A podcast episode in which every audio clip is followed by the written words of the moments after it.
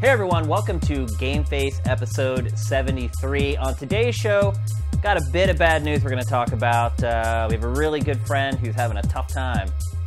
And uh, we'll go over the ocean to Japan for the uh, release of Yakuza Zero. And probably the biggest news of the week Square Enix is working on Marvel games. That's got to make you excited, Matt. It makes me excited too. Let's go.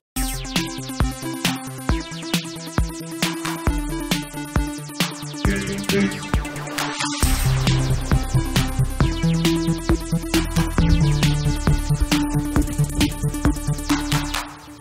everyone! Special Monday edition of GameFace. We're all discombobulated at this point, all kinds of out of sorts. Uh, wanted to do a show this weekend. There just simply weren't enough topics. Yeah, and we, a bunch of stuff came out last week, but we didn't get a chance to play a ton of it. Yeah, one of the topics. The post office screwed me on one of my deliveries, so I couldn't play things in time. just to kind of let you know where we were sitting on Saturday, one of the topics would have been the fact that teabagging has been banned in esports. so that's where we were. That's the point that we were at uh, for the show on Saturday. So we decided to wait a few days. Luckily, some stuff has gone down since then. Uh, not all of it for the good, unfortunately. Uh, if you guys haven't heard by now, um, our good friend Marcus Beer had a massive heart attack on Sunday evening at his home. Um, he I don't know how much I want to share because obviously it's a lot of sensitive information. I've been in touch with his wife and been working with her on the on the crowdfunding for their medical bills. But I guess the Cliff Notes version is that um, he was playing games, which is one thing I do take solace in. He was playing video games when it happened, uh, doing something that he loves, um, and their dog ended up alerting um, Marcus's wife, who had already gone to bed, that Marcus had had a heart attack. And the dog came into the bedroom and got her up. And uh, she went in and discovered Marcus. Um, his surgery was a success. He um, he is in a medically induced coma right now. Uh, This was something that the doctors do on purpose um, to allow time for his body to heal, essentially, various parts of his body to heal. Um, and they're going to be bringing him out of that uh, medically induced coma here very soon, actually. It might even be any hour now. So we're all kind of waiting anxiously to get more news on the situation. In the meantime, today, uh, we launched a crowdfunding um, benefit for Marcus and his wife to help cover medical expenses. It's been on the homepage of Sifted all day today. Uh, it was sent out through social media throughout the day today. Um, very, very proud of all of you guys, not just you guys, but the industry in general. Uh, we ended up hitting the goal in about four and a half hours. Um, so that's a testament to all you folks who uh, went and donated. And even if you didn't donate, even if you're just sending positive vibes their way, uh, that's that's great too. So tough times right now. Um, you know, I don't want to get too much into what happened with Marcus and I with GameFace, other than to say that it doesn't matter anymore. You know, and it hasn't mattered for a long time. Marcus and I had buried that hatchet a long time ago, but it does make you see how petty stuff like that is when something like this happens. And uh, as soon as I heard this, I tried to spring into action and help help them as much as I could. Um, with the help of the head of PR from Bethesda, we set up the the crowdfunding project, and it went better than we ever imagined. So they've already hit their goal, which was twenty thousand dollars. Um, the last time I checked, it was over twenty three thousand dollars. So people have continued to donate um, after we hit the goal that we had set up on the website, which is amazing. Um, and not a bad thing. Like if you still feel like you want to donate, um, basically what we did is we set up the the goal to be what they would have to pay out of pocket maximum for the year after their insurance uh, kicks in. Um, but we don't know yet. This could be something that Marcus has to go to rehab for a long time uh, to work on, and it may end up going into next year. So that extra amount of money uh, could help with that. It could also help with the fact that they are fostering a child right now, and uh, his wife needs to spend a lot of time at the hospital, so they have to paying for, have to pay for childcare and things like that. So every little bit's going to help. Every dollar matters. And again, thank you guys so much for uh, being so generous and helping Marcus out and his wife and their foster child. Um, and I know if he was here, he'd be thanking you guys as well. And hopefully, you know, he comes through this okay, and we do bring him in here. And uh, I'm sure he would love to come in here and thank you guys for all your support and all the retweets and all the messages of encouragement. Um, you know, we're airing on, we're, we're waiting on Shauna which is his wife's name, um, to kind of guide us on how the messaging goes. I'm not going to give you guys any more information than what I just shared about what's going on. As she gives us the okay to kind of talk a little bit more about things, we will. Um, you know us, we're uh, we try to be as straightforward and honest with you guys as possible. So it'd be great if Marcus could come in here next week. Like you just don't know. Um, he could be fine. He could wake up today and just be just like Yeah, he you never was. know. So um, everybody stay positive. Everybody keeps sending positive vibes uh, the way of the beer family. Um, and hopefully, not too long from now, we're having a beer with Marcus Beer. Although it'll probably be a light beer, I'm guessing. Yeah, probably.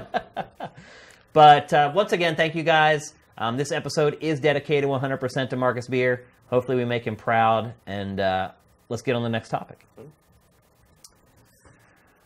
right, undoubtedly the biggest news this week, Matt. And I'm sure, as far as you're concerned, maybe the biggest news in a long time for in games.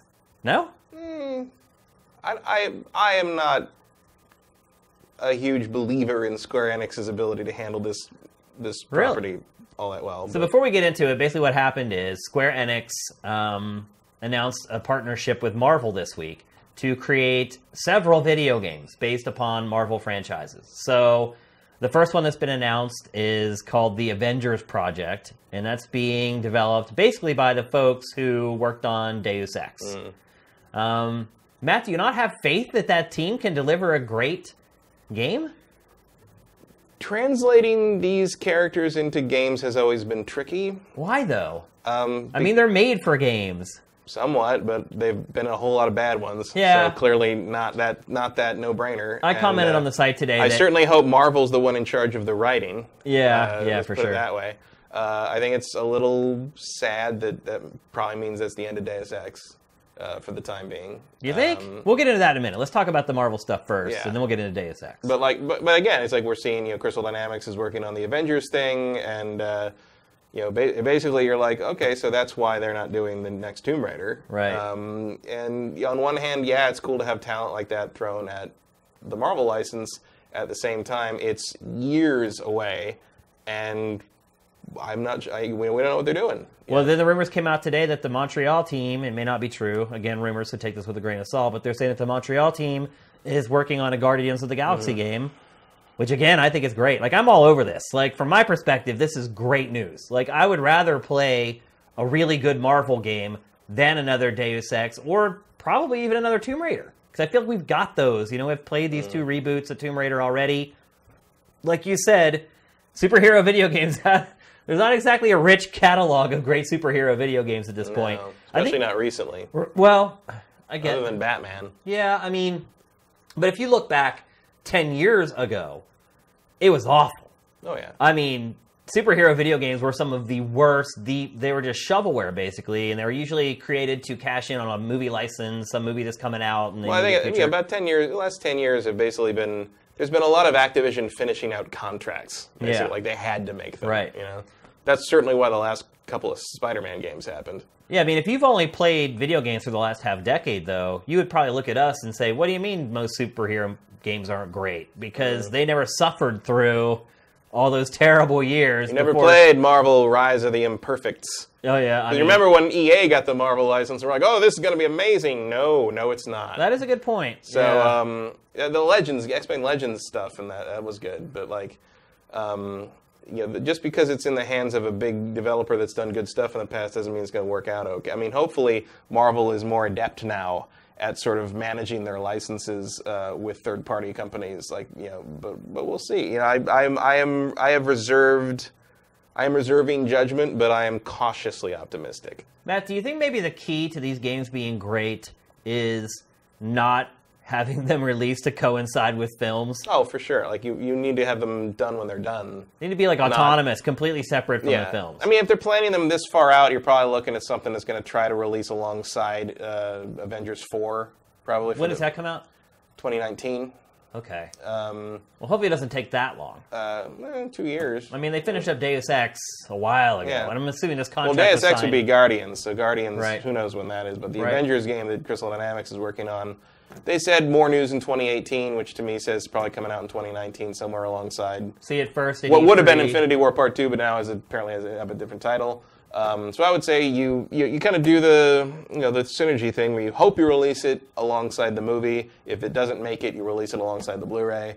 Um, that would kind of be my expectation. You'd, we'd see this in 2019. Isn't it crazy though that they put out a trailer for this game already? I mean, it's a little short teaser that doesn't give up hardly anything, but Yeah, well, you got to have something. You got to show. You know, uh, you can't you can't play it the way EA did Star Wars. I don't think you know. Where they're like, we're doing it. Here's a logo. Bye. You know, here's you know, here's one. Sh- you know, it's one. Sh- maybe I guess it's the equivalent of like the one shot of the store. This the snow speeder getting crushed by the walker. Right. And that was that. That's all we saw for a year. yeah, yeah. Um, I mean, This you got nowhere near as exciting, by the way. no, no, it's just sort of destroyed uh, uh, Avenger pieces, which uh, makes me think that it's again tied to the because that looks like Tony's like. It looks like Civil War at the end of Civil War, right? Well, no, it looks like Tony's uh, uh, future dream in Age of Ultron, where he Oh, sees right. everybody dead, and he's Right. and they're like, "Why didn't you?" It looks like you know clearly at some point the Avengers are going to get their asses kicked, uh, even harder than they've already had them kicked, and Thanos is probably going to do it, and so this game will probably cover. I mean, they seem to imply that it's covering sort of the whole story, the whole cinematic universe story, maybe like Yeah. like Lego game style. Yeah. Uh, maybe up to Infinity War or something like that. Which uh, I'd be up for that. I mean, that's cool. I'm, I'm into that. Um, especially if you get the, the, the big question is going to be, and this is this is the the the real rub in a, in any team. You know, X Men games have run into this too. It's like you got to make everybody play well, and you make everybody make everybody play differently, and you got to make everybody play fun. You got, it's got to be fun to play Iron Man, and to play the Hulk, and to play Black Widow, and to play. Maybe maybe maybe you don't put Hawkeye in. I don't know. Yeah. I don't know if that's But, possible like- to make him fun. no, but uh, got a bow. I mean, even he thinks it's ridiculous in, Right. in, in Age, yeah, yeah, of he- Yeah, he makes but a um, joke about it. So I mean, there's there's a big that's a big task. You got to make basically at least six, probably more characters fun to play that are very different from each other. But do you think and they've never even managed one of them so far in the other games that I've. Although I like I like the Captain America game. It was a moderately okay ripoff of Arkham Asylum. But do you think that it is going to be multiple characters? Because if you look at the games that the studio's made, that's not really how they've been. They've been one character that you play as through the entire Right. game, and that character grows. Well, it's an and- Avengers game. You got to play as at least mul- a few people. You think? Yeah, no question. Like you can't just it's like here's your Avengers game, but you only get to play as Captain America. Like no one's gonna be down for that. I think they would still. I don't think. As long I- as it's good. Because got you got you're gonna be expected to be able to play as at least the four main Avengers. I think. I Even would even if be- it's not, you can choose each one in every level, no matter what. Like, but it would ha- you get you're gonna have to play as Captain America, Iron Man, the Hulk, and Thor. I mean, th- those are going to be your, your, your brain no brainer. You have to be able to play as them. I just wonder though, with the template that's kind of laid down with the way this team has designed games in the past, though, it's all about building that character up and him becoming more and more powerful as it goes. How does that play out with an Avengers game? Because Same you have these characters that are already really powerful. Same as any, you know, look at Marvel Heroes. Like you start with no abilities and you upgrade your abilities as you level up. But that changed a lot. They did a major upgrade to that game the last couple weeks. And you know, but you know, at the beginning of the game, you're of doing basic stuff. By the end, you're bouncing shields off everybody's face, and Iron Man can call down four other suits, and every you know, like. It, But how does that work with the narrative, though, in keeping it in the canon? You see what I'm saying? well, they all kind of upgrade as they go. You know, Iron Man has a different suit in every damn movie because you Yeah. gotta sell. You gotta sell the action figures. And, Right. uh, yeah, everybody's got a different outfit. Everybody's got a different trick. Uh, everybody pulls a couple of cool new moves. You just do, you know, and you don't have to stick to canon that hard on that. You know, if, if Captain America's, you know, throwing his shield in the way he did in uh, Civil War in the in the level that's based on the first Avengers movie, no one's gonna mind. It's it's okay. See, I would be okay with uh, a game where I just played as one character, provided it's as good as like the Deus Ex. But see, in that case, you would just call it that one character. Like you wouldn't, it wouldn't be the Avengers. Right. So that when I say when you're making an Avengers game, you gotta play as the Avengers. yeah, So, I guess that's a good point. I would be surprised if there wasn't some kind of multiplayer component too. Yeah, Um, so, but which you know, Tomb Raider has. So there's, there's a template for that. right. Um, yeah, I'm, I mean, fingers crossed. I guess would be my. I'm my- excited. I'm I'm really excited. This is probably the most excited I've been for a superhero game maybe ever, other than maybe after the first Rocksteady Batman came out. Hearing I was, I was real excited for Arkham Knight, but Yeah. I learned my lesson. Yeah. So I don't I don't think there's going to be a tank in this one you have to drive all the time. So maybe we'll be okay. But uh, That's a good point too, because that was a case where there was a team in place that we trusted more than probably any one of the Mm-hmm. something went terribly top wrong. five teams Yeah. you trust. That Oh, would yeah. have been one of them. And still, it kind of left a sour taste in a lot of people's mouths. Obviously, if you go back through the shows, I did not dislike Arkham Knight as much as you. Um, But I think that maybe a lot of a little bit of that might be that I'm not as tied into Batman and the lore and the canon as much as you are. I just wanted to play as Batman and not as a canon. Yeah. I guess would be the way I'd put that. Just, you know, Poochie the Bat Tank. Yeah. It's like whenever the tank's not on screen, everyone should be asking, "Where's the Batmobile?" No, I don't care where the Batmobile is. I want to do more Arkham stuff. Yeah. And uh, they didn't give me that. All right, so let's move on and let's talk a little bit about Deus Ex. Mm-hmm. Um, obviously, this appears to be the sacrificial lamb here Mm-hmm. for Square Enix. They, you know, a team can only do so much, and it looks like they're going to take the team off of Deus Ex to start working on this Marvel stuff. How do you feel about that? I mean, it's not tremendously surprising because, from what we understand, uh, Mankind Divided did not sell tremendously well. Yeah. um, which is unfortunate because I mean they, they it does seem to they do seem to have been planning a trilogy here. Um, yeah. but I Did you enjoy Mankind Divided, Matt? I liked it. It's, I, I think we we ta- I mean we talked about it pretty extensively that like I like the concept of it. I like what it's trying to do. I don't know if it succeeds at doing it a lot, and also like Adam Jensen feels like he was designed in another decade for a different game, and like the rest of the world is like this kind of pretty believable sort of thing, and then he's walking around like some kind of hot topic guy from. I mean, it, it was he's like I, I felt like they really needed to revamp him or replace him, and. Um, I don't see them doing that because he's such. Also, he's based on the art director. I think like he looks exactly like him. Yeah. Um, but there was a thing during during pl- the, my playing of that game. Sometimes it would cut back to Adam Jensen, and I'd just be like, "What are you doing Yeah, he here? Like it, he doesn't fit the doesn't. world of and I think game. that's the biggest problem is that when they sort of rebooted Deus Ex, I feel like the character model and the character just yeah. it never clicked with me. Like it kind of works in the in the first one in you know, uh, Human Revolution, because also because it's like the you got that kind of orange yellow glow to it. Like, Like, but Mankind Divided seemed to have a much more down to earth tone and feel and look. Yeah. And he just did. He was so he's so elevated in terms of stylization that he just looked ridiculous. Like. Yeah, it was first person, so you didn't maybe think about it all the time. But every time it would go to a cutscene, it, it just looked like a bunch of normal people walking around and this dude in a costume. yeah. And I don't. I'm not. That's a, that's a nitpick, really. But it's Yeah. just like it's just sort of an example of all those little things add up to, as you say, it just doesn't click. I kind of get the same vibe from Deus Ex that I kind of get from Dishonored. It just feels like this very drab, dystopian, depressing world. And I mm. never get excited to go back into it. Like when I finally do and I play it, I have a good time and then I put and I put it down. I'm like, "Oh, that was fun." But then when I'm like it's late at night and I've already worked all day and I have a couple hours before I need to go to bed, it's really hard for me to get motivated to start playing those types of games. And uh, that's kind of and I, I look, I don't know what the reasons were for it selling so poorly. It could have been it could have been a million things, marketing, whatever. People just maybe they got the first one, they didn't like it that much, or whatever.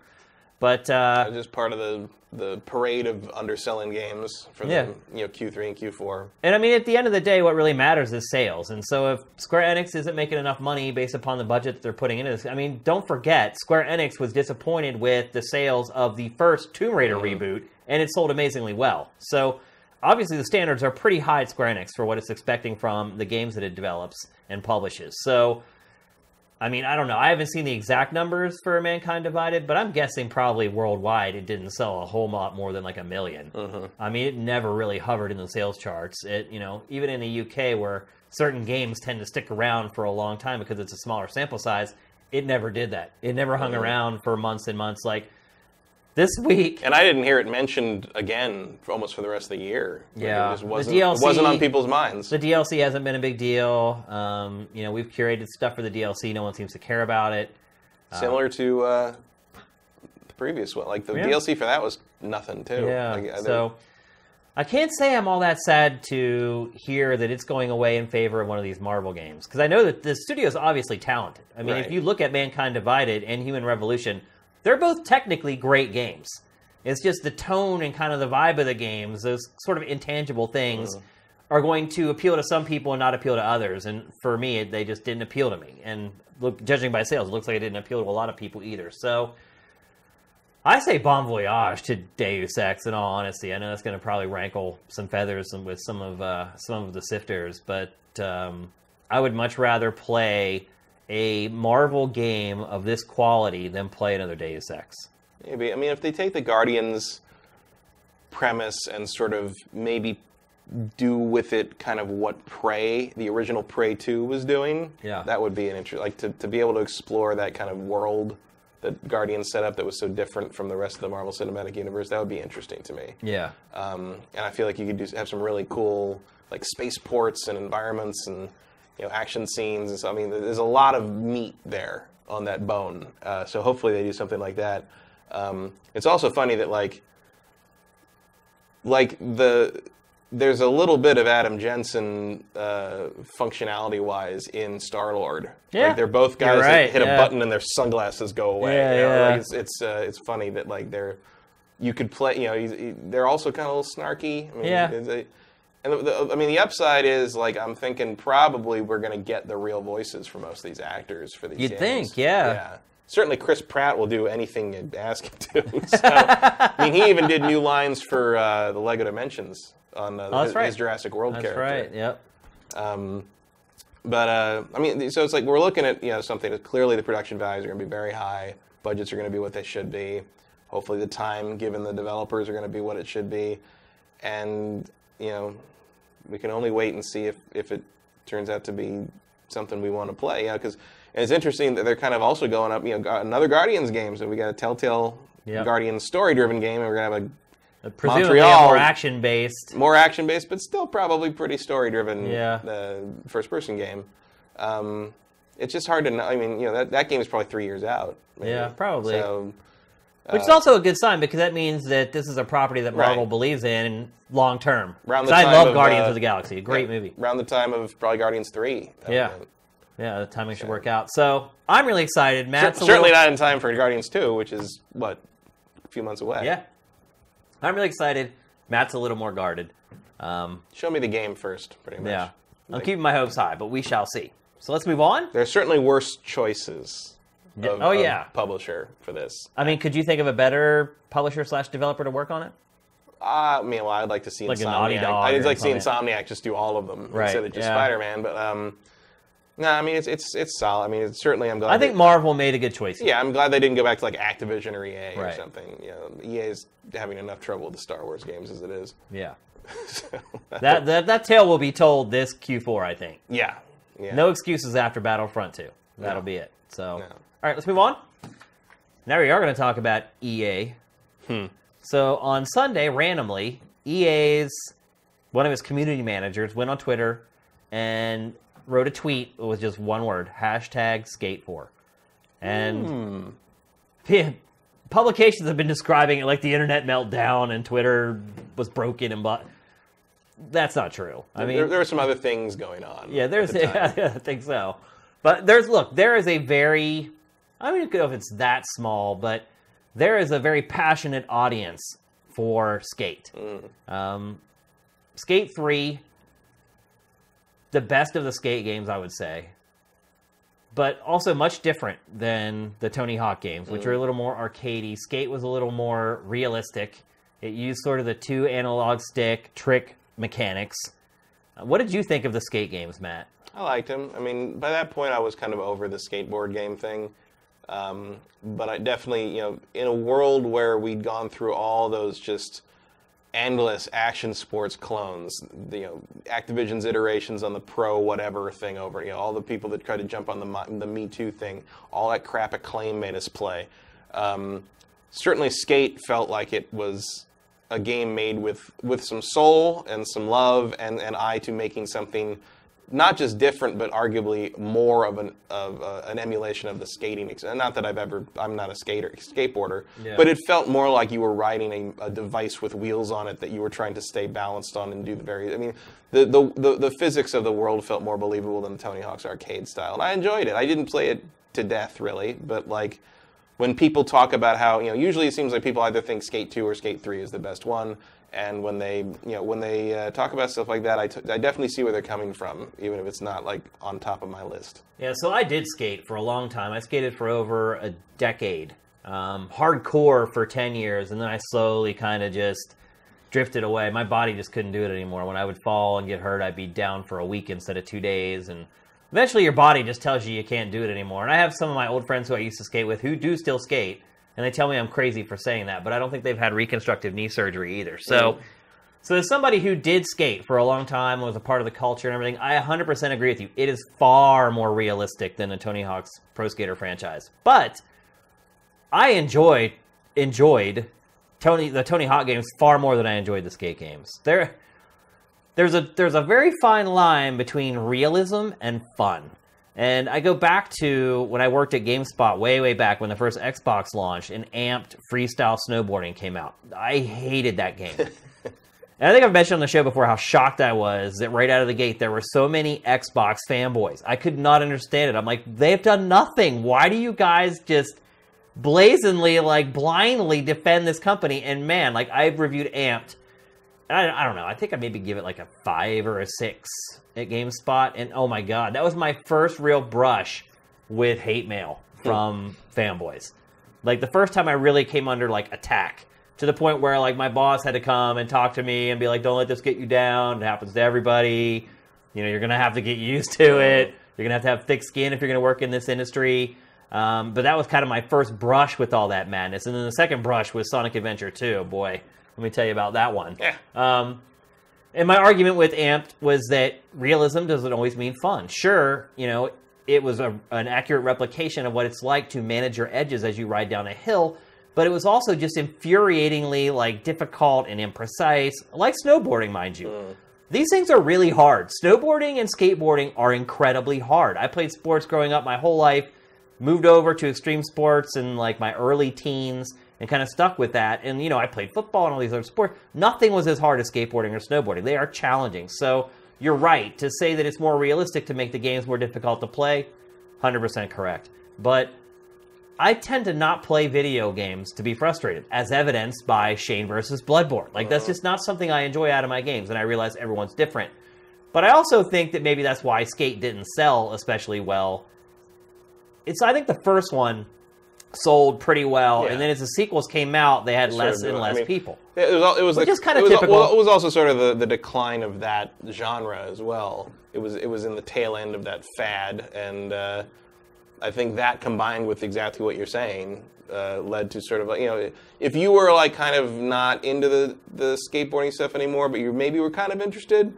Uh, skate is not of I'm uh, skate is not an I'm kind of interested game. No. like you got to commit. No. And what, what drove me most mad about Skate was that because it used the dual analog stick control scheme, you look at the, each analog stick like a clock, and each hour on a clock. And each hour, you had to hit precisely to land a move. Mm-hmm. And so you're you're ollieing using the analog stick, and then you have to reorient the the stick and make sure you're pointing that stick in the exact not two o'clock, not one o'clock. You know, you have to get it exactly on that mark. And when you have analog sticks that don't kind of have those notches in them, like you had with like the GameCube controller, where there's kind of like that octagon, and then the stick can kind of seat in those, so you know exactly where the stick is. If it's just a perfect circle, like the difference between like 1 p.m. and 2 p.m. is so negligible that it's like there was one trick in Skate. I think it was only like two or three hours in where you had to do a very specific flip to a very specific grind to a very specific dismount. And I remember sitting there trying that trick. I think it was like an hour and a half. And it was like three hours into the game. And I'm just hitting this rail over and hmm. over. And again, that's what skateboarding is like. When you're learning a trick in skateboarding, you do the same thing over and over and over for hours and oh, hours and even, hours. Even just having gone to school with skateboard, I remember I would, you know, stand around near places or talk to some of my friends, and at some point, I- at some point, you inevitably ask as a non-skateboarder, "Do you guys ever land anything?" Right. Because Yeah. because and you get bored watching it too. Yeah. At first, you're excited. You're like, "Oh, wow, and their cool answer skating." tended to be like, "Yeah, like once a day." Right. You know, like it's just that's that's the that's how dedicated you have. Well, when be. you're learning tricks, yeah. I mean, and the, the idea is that you learn that new trick in a day, hopefully Mm-hmm. in a day, and then you add it to your repertoire that you can do whenever. But you're right, and for innocent bystanders who come up on skateboarders, like, cool, skateboarders, and then they sit there for five minutes, they're like, it's the same thing over and over. You're trying this trick over and over, you can't do it. And it's absolutely skate is realistic, but it doesn't mean that it's fun. Mm. And so I hope that with Skate 4, that they take that into consideration, that they really look at kind of the feedback that they got, and even some of the old reviews that they got for Skate 3, because I reviewed it for GT back when it came out, and my review was pretty significantly lower than a lot of people. And this is coming from someone who skated. And most of the people reviewing the games probably never did skateboard and may not have the affinity for the sport that I had for it. So I hope that they go back and kind of look at those notes and uh, try to make a game that's a little bit more fun for people who just don't like being punished by games. Well, I think the fact that they're not up against Tony Hawk Pro Skater now uh, probably means they can they're, they're they can dial it back to a, a more arcade kind of compromise now, Yeah. and not be accused of being too similar to the competition because there is no competition. Mm-hmm. And then today, Tony Hawk on Instagram or somewhere made a comment that he is working on a new skateboarding game with a really good people. Highly doubtful is that, and he said Yeah, not, probably not Activision. Activision, He said yeah. not Activision. So the this whole thing is starting Mm-hmm. to kind of gel together as like Skate Four is is really coming. And how interesting would it be if they Tony Hawk is the Tony Hawk Skate Exactly. Forder. Right. It could be Tony Hawk Skate 4. I mean, Mm-hmm. that's really what it could be, which would lend some credence to the franchise that EA really didn't have before. Um, it was always kind of like the redheaded stepchild of skateboarding games to the I, pre- average I consumer. predict it'll be it'll be it'll say the, the logo will be skate and the four will be an A and then it'll say Hawk. With the Ah. four is the A and Hawk going down. It'll be like a cross. That's very possible. Yeah, they'll make T-shirts and Mm. stickers and all that stuff. So, are you excited about a new skateboarding game, Matt? No, I kind of figured. I mean I'm, it's cool. Like I like Tony Hawk. He's a nice guy, and uh, we had to interview him many many times. And uh, that's the thing. It's like before I ever started. I'm, I'm this glad industry- he's you know I'm I'm glad he's still in games. I'm glad a game with his name on it will still exist, and it's got to be better than that damn stand on the plastic board and wiggle around. What was that ride? Yeah. yeah. Uh, it's got to be better than that. Um, I mean, I, I love Tony Hawk one and two. Like I, uh, I Well, was the kind re- of over by Remember they did the remaster I wasn't like a year and yeah. It was terrible. But Tony Hawk One on the PlayStation One, I mean, I I when my friend first got that, I went over and we played it. I'm not kidding, all night, Yeah. and my car got towed Yeah. because I was parked like, and, and we had a, he had a feud with his neighbor, and like.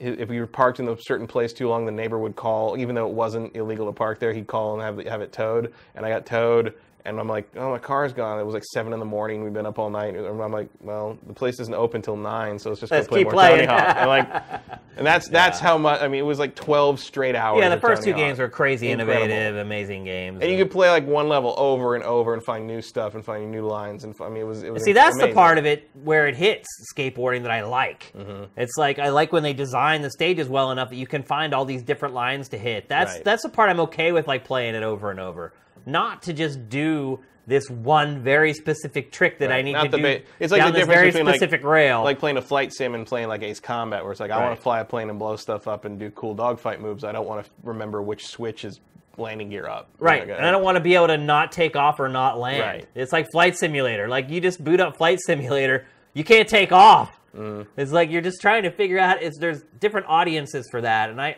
maybe the the perfect idea for me is to find a happy ground in the middle, Mm-hmm. where it's not crazy, goofy, and unbelievable like Tony Hawk, but it's not such a rigid sim that it's like You want the more Forza. difficult than real skateboarding. You want the Forza of, of That's a good way of putting it. Basically, Yeah, that's a good way of putting it. It, it feels authentic, but it doesn't make you do the, the stuff that's not fun. Yeah. In the name of realism, for the sake of realism. Yep, I'd agree with that. So, I'm, you know, with that tweet, I'm guessing that we're probably going to get a trailer or something here in the next week. I wouldn't be surprised Yeah. if that's the case.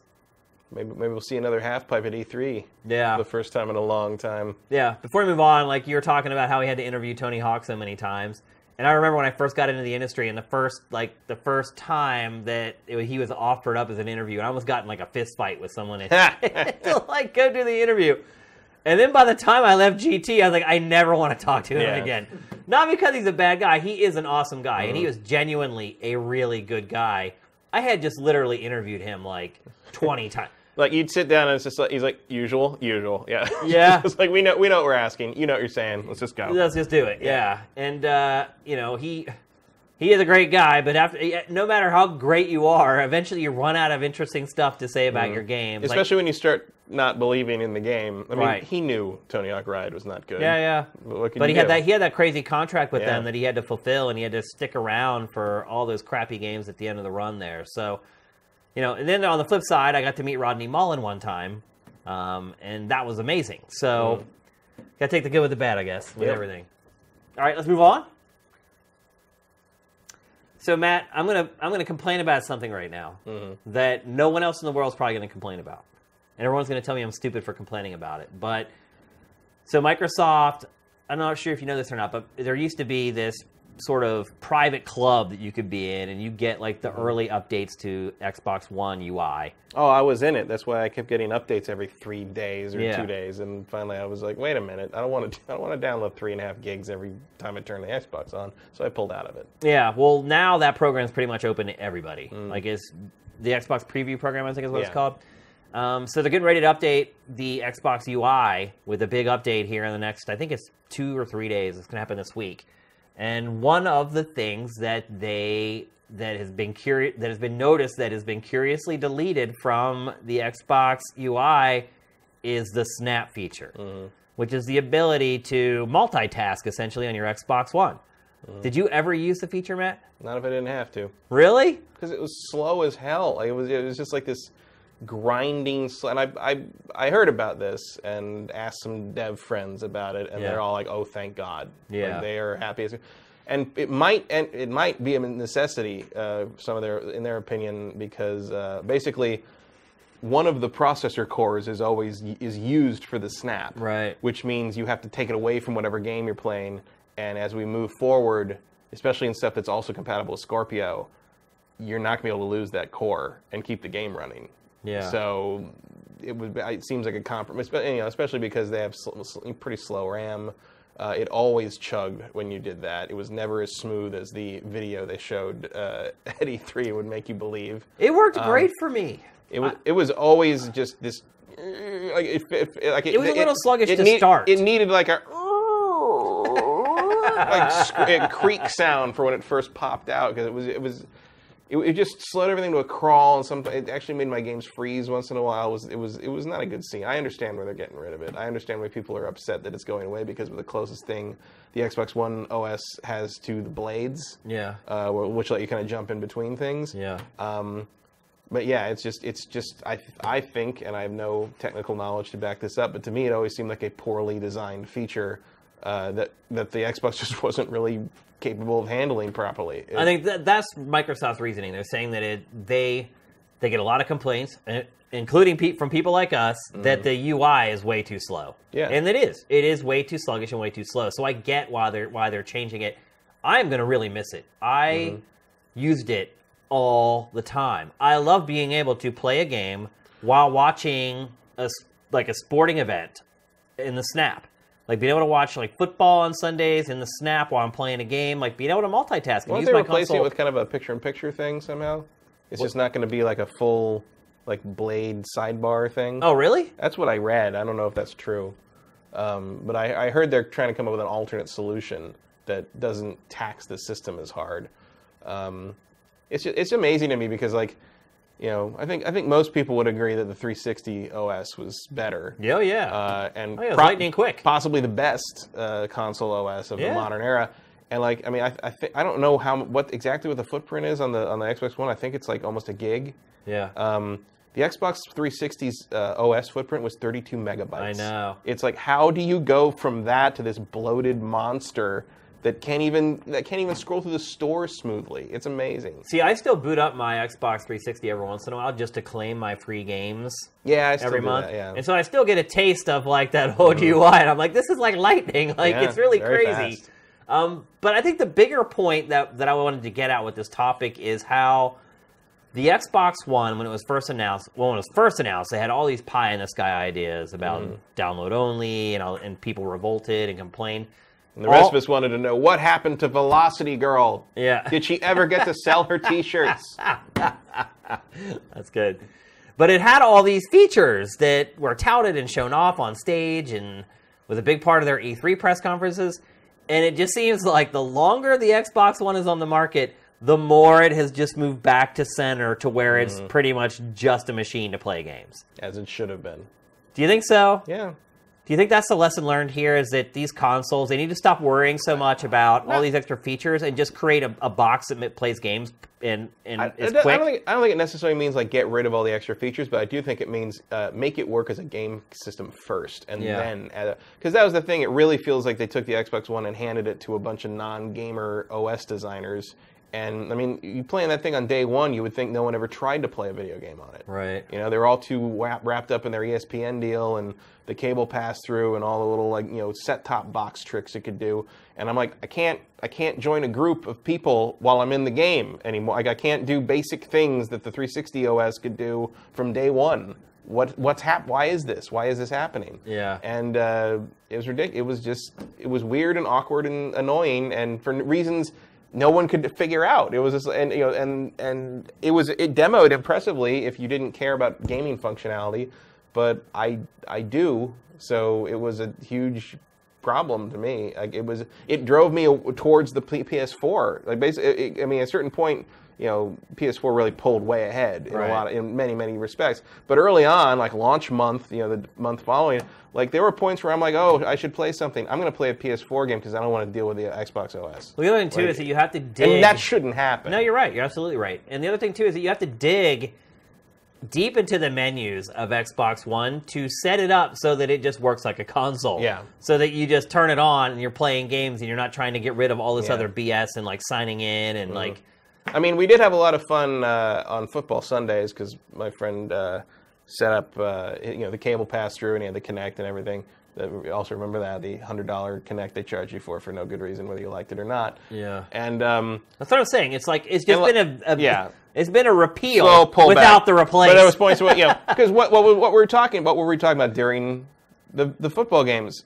In part, we are talking about the brand new video game console. Yeah. Every time we said Xbox, the thing, the channel thing would come out. At one point, yeah. we missed like the big play of like the last 30 seconds of a Bronco game because someone said Xbox, and then everybody tried to say no, it's Xbox stuff, and then it like backed up, and then it jumped. It was it was it was a disaster. when I got my PlayStation VR, that started happening again because I hooked up the PlayStation Eye camera again, Mm. and I had not had the foresight to make sure I disabled like the voice commands. all that shit. Yeah. I didn't, and so my wife starts talking, and all of a sudden, all this stuff starts going on on the TV. I'm like, oh no, this is crazy. But uh, to me, what's really crazy is where the Xbox One started and where it is now. Um, Mm-hmm. I mean, I- I think it's only a matter of time before they start getting rid of like the TV pass through as well. Like, Does the does the S do that?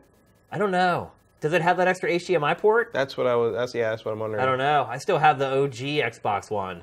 There, I, I remember there were people wondering if it did the pass through. Maybe somebody in chat knows. yeah, Maybe chat somebody got a one. Um, yeah, I don't. I don't remember. I don't. rem- I don't remember if that because I've never used it, an S. Oh, see, I, I haven't. I haven't used one either. Other than at like one event, I think I used. Yeah, I probably played a couple of demos on an S at E3, but like I've never messed with the the OS on it or anything like that. I just have the day one OG with its uh, controller that almost burned my couch down. so um, Do you think this is a cautionary tale to Nintendo um, with the Switch? does it matter? like, it really doesn't. Are they going to yeah. listen? No. Yeah. I mean, X, I mean, Microsoft's mistakes here were very different from Nintendo's mistakes. Yeah. I think because Nintendo's not really. Nintendo is trying to be a jack of all trades with the Switch, but in a very different way from from uh, Xbox. Like Xbox is, it was kind of like wrapped up in its idea of taking over the living room Right. as the entertainment device, capital E, capital D, and Nintendo just wants to. Nintendo just wants to be your handheld game. Nintendo just wants you to take it with you. Yeah. Don't go to school yourself by yourself. Bring us with you. And if you remember, It's a it's a different. I don't I don't think Nintendo is. I mean, they always do. I don't think Nintendo is looking at the Xbox One and being like, "Well, we better not do that." Like they they Yeah. well because you remember um, when the Wii U was uh, they were setting up the the account service and the online stuff, and there were numerous uh, developer Western developers who were saying like. We're at, talking to them about this, and we were sending them, like, okay, so this is like, will this work like Xbox Live, or this works like PSN, or like, da, da, da.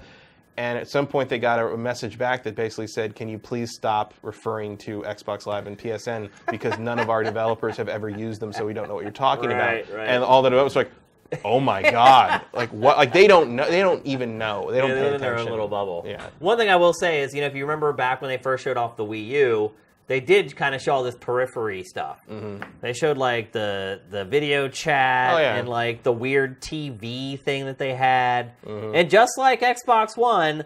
Over time, all that stuff got cut off. Remember how you Some of it never even happened at all. Right. Well, really, yeah, some of it never did happen. And remember, they had that thing where you could like hold up the gamepad and like act, and like go on Google Street Maps and like be there, Mm-hmm. Yeah. and they try to charge you to do it. Remember that? Yep. all that stuff ended up getting taken Mm-hmm. away and rolled back, and now it looks like actually maybe the Wii U should have been the cautionary tale for the Xbox One. Yeah, it's possible. Um, it, it is interesting though, and you're right because micro, I don't think Microsoft is ever going to give up on the convergence thing though, no, I don't. because think it has a mo- the mothership. But the thing about the convergence should be the convergence thing will work when it is gravy on top of what we're already buying. yeah, and they tried to make the Xbox One. They tried to make it the point, and a that's not really what we're buying. We want games. We want you know your core audience wants a game system. Yeah. And B, it didn't really work very well. So there's there's clearly more work to do. And and the other problem is like they just didn't build on what they'd already accomplished with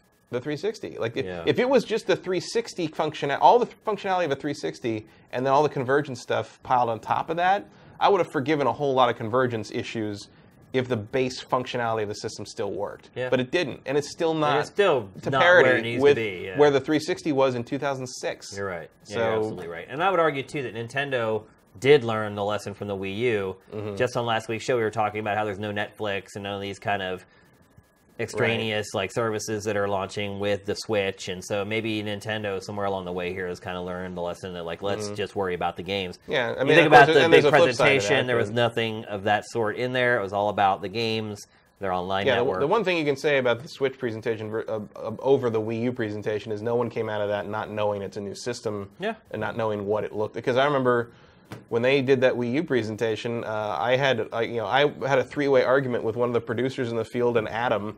Uh, on the headset from the booth about what it was, Right. Because some people thought it was a new controller for the Wii. I'm like, no, they showed a different like there was a box, a box in the background of one of the shots in a far. Sh- it looks it's too long to be a Wii. It has to be the Wii U. well, it learned like, that it needed a different form Yeah. factor because it was very easy to mistake and maybe a different name. Yeah, that helps So- too. So I don't know. I'm going to miss the snap feature personally. I've used it a lot. Um, I I don't. I mean, I read about it, and of course we. I, I don't know if I would have noticed.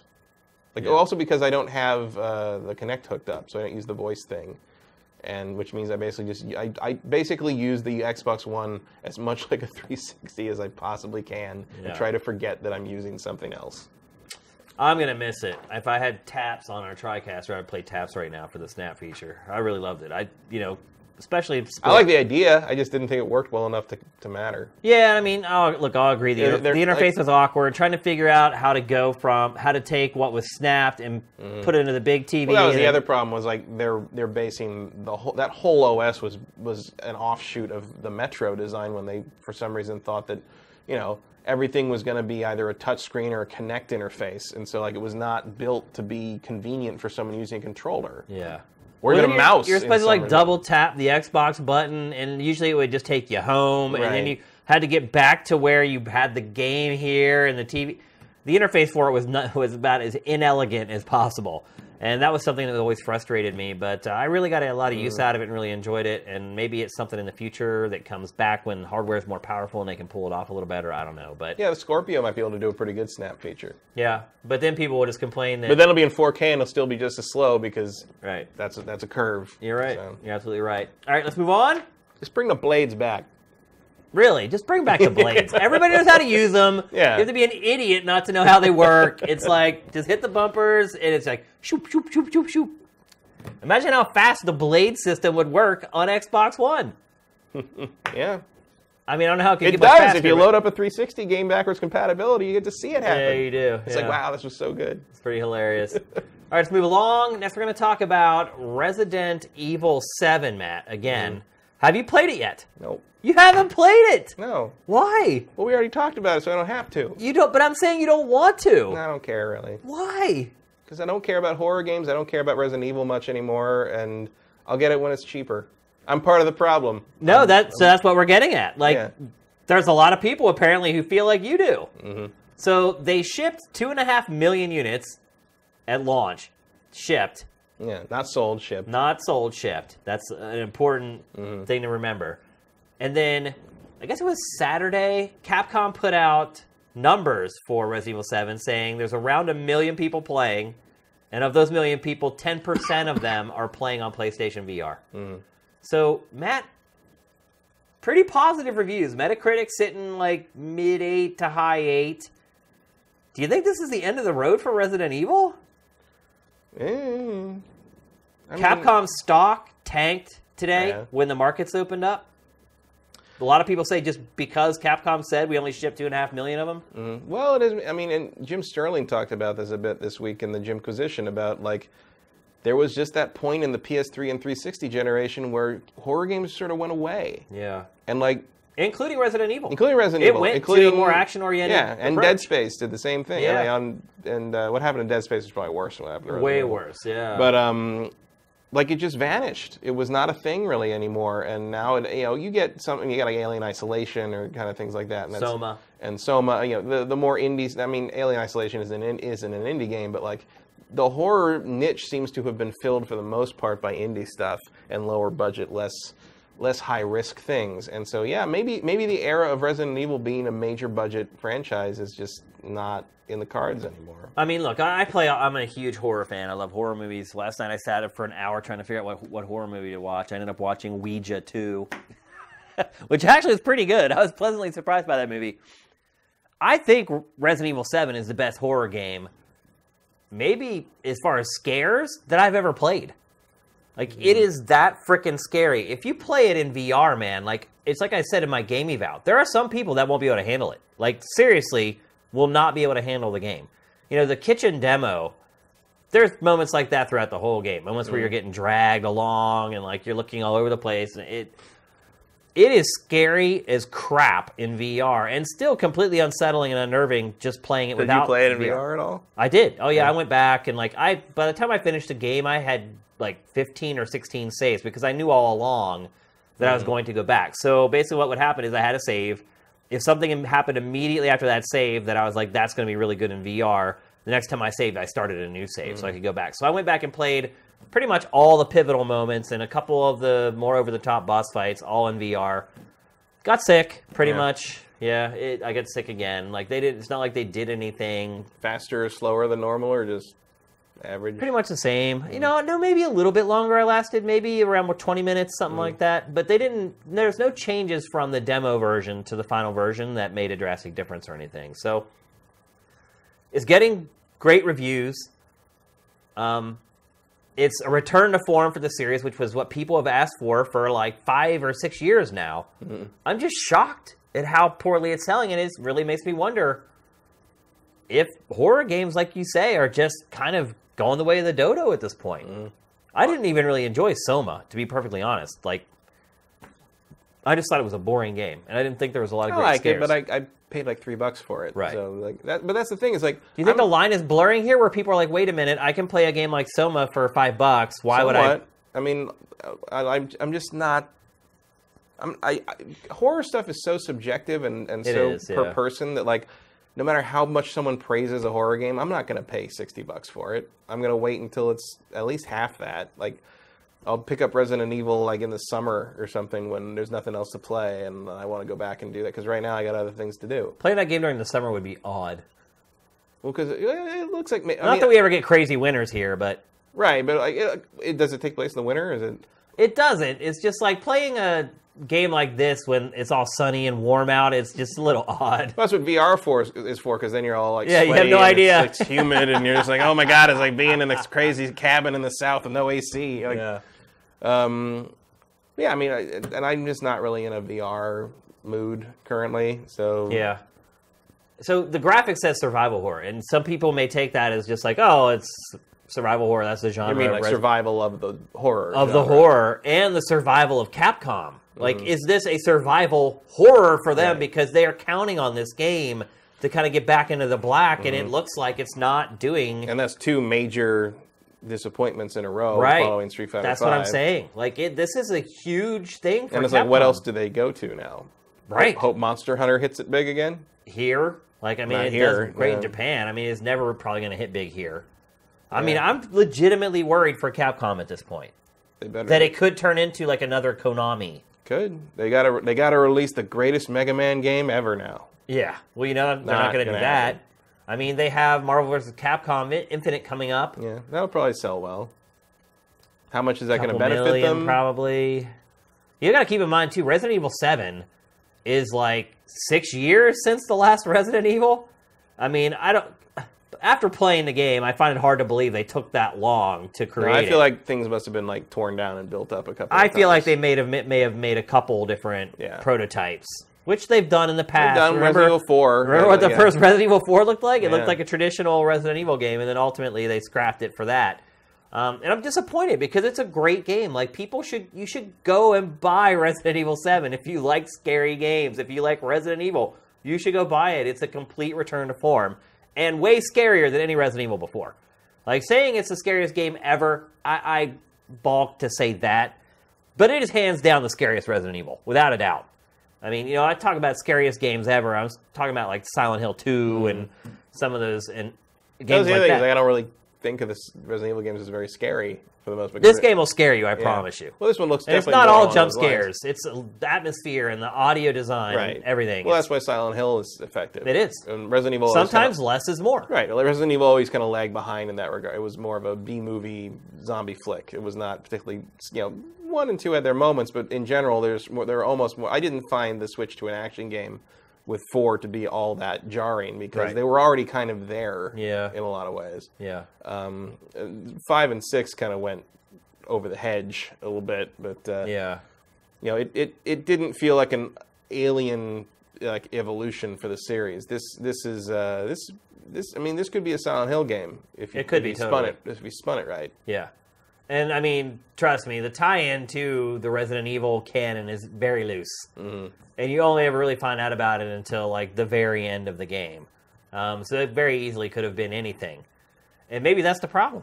Maybe they should have called it PT. It would definitely would have sold a lot better. Yeah. That's the funny part. If it was called PT, I guarantee it would have Yeah. sold better than that in the first week, just because of the title. It's hilarious, but uh, Call should have called it uh, personal trauma. Yeah, right. And let everyone else just With call big it PT. P, big T. Right.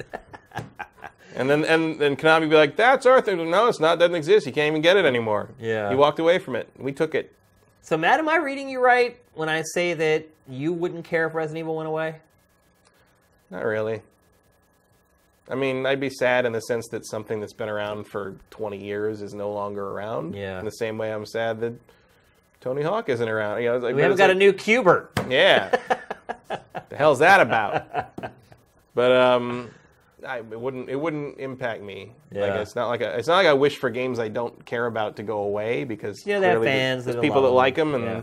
you know I'm not you know I don't want to take away things I don't like just because I don't like them. But like it's not gonna if, if no more Resident Evils ever come out, I'm not gonna be particularly brokenhearted about it. Yeah, but this is the thing, sifters, that we always talk about betting with your wallets. And, you know, if you don't like something that's happening in the industry, don't support it with your money. Well, here's something happening in the industry that a lot of you have been asking for for a long time. And it's happening and it's here and it's good. You got to go buy it. You got to support mm. it, or otherwise, Resident Evil will go away. There are really no sacred cows. No publisher at this point in the industry Not now. is willing to put that big of a risk on something if it's not a sure thing. At least there's Like, I going to can be see, people I going to give it coming back. I can see it coming back years from now, but it's like it'd be, it would go dormant. It would, you know, we'd basically be in a Metroid. It kind of was. I mean, it's been over half a decade since the last Mm. one. After it had kind of spit him out there for a while, pretty consistently. Yeah. So and they gave it like the full try. I mean, they, you know, they came out pretty close to the the movie, which yeah, you know, that I don't I don't really see how they could have had mind share be much higher. Yeah. but it just didn't. I haven't seen any marketing for it hardly at all. Have you? Um, I saw a couple commercials on like expanded cable, but like no like I haven't seen billboard. I, mean, I haven't seen a Last Guardian level. Think about that. Push. We have not seen a billboard around LA for Resident No. Evil Seven. That's crazy. Every game is advertised here on billboards. Every one of them. Like Yeah. even Any if they major have one, moderate yeah. budget, like you see billboards all over the city. I've seen nothing for Resident Evil Seven. Mm-hmm. So You'd think they at least you would have maybe seen like a joint billboard of the Resident Evil movie and right. seven. You know, it's like Yeah, you know, yeah. these two things are both coming out close to each yeah. other. Like, go have your Resident self a Resident Evil day. Kind of And thing. maybe they should have done some kind of crazy Maybe, yeah. cross promotion where you go and see the movie, you get a discount on the game, or you buy the game, you get a free movie ticket. Mm-hmm. The other question is movie. like, I mean, they, they did put out you know enough chances to play this thing yeah, demo the demo's been out there. Yeah, So maybe people just didn't like it.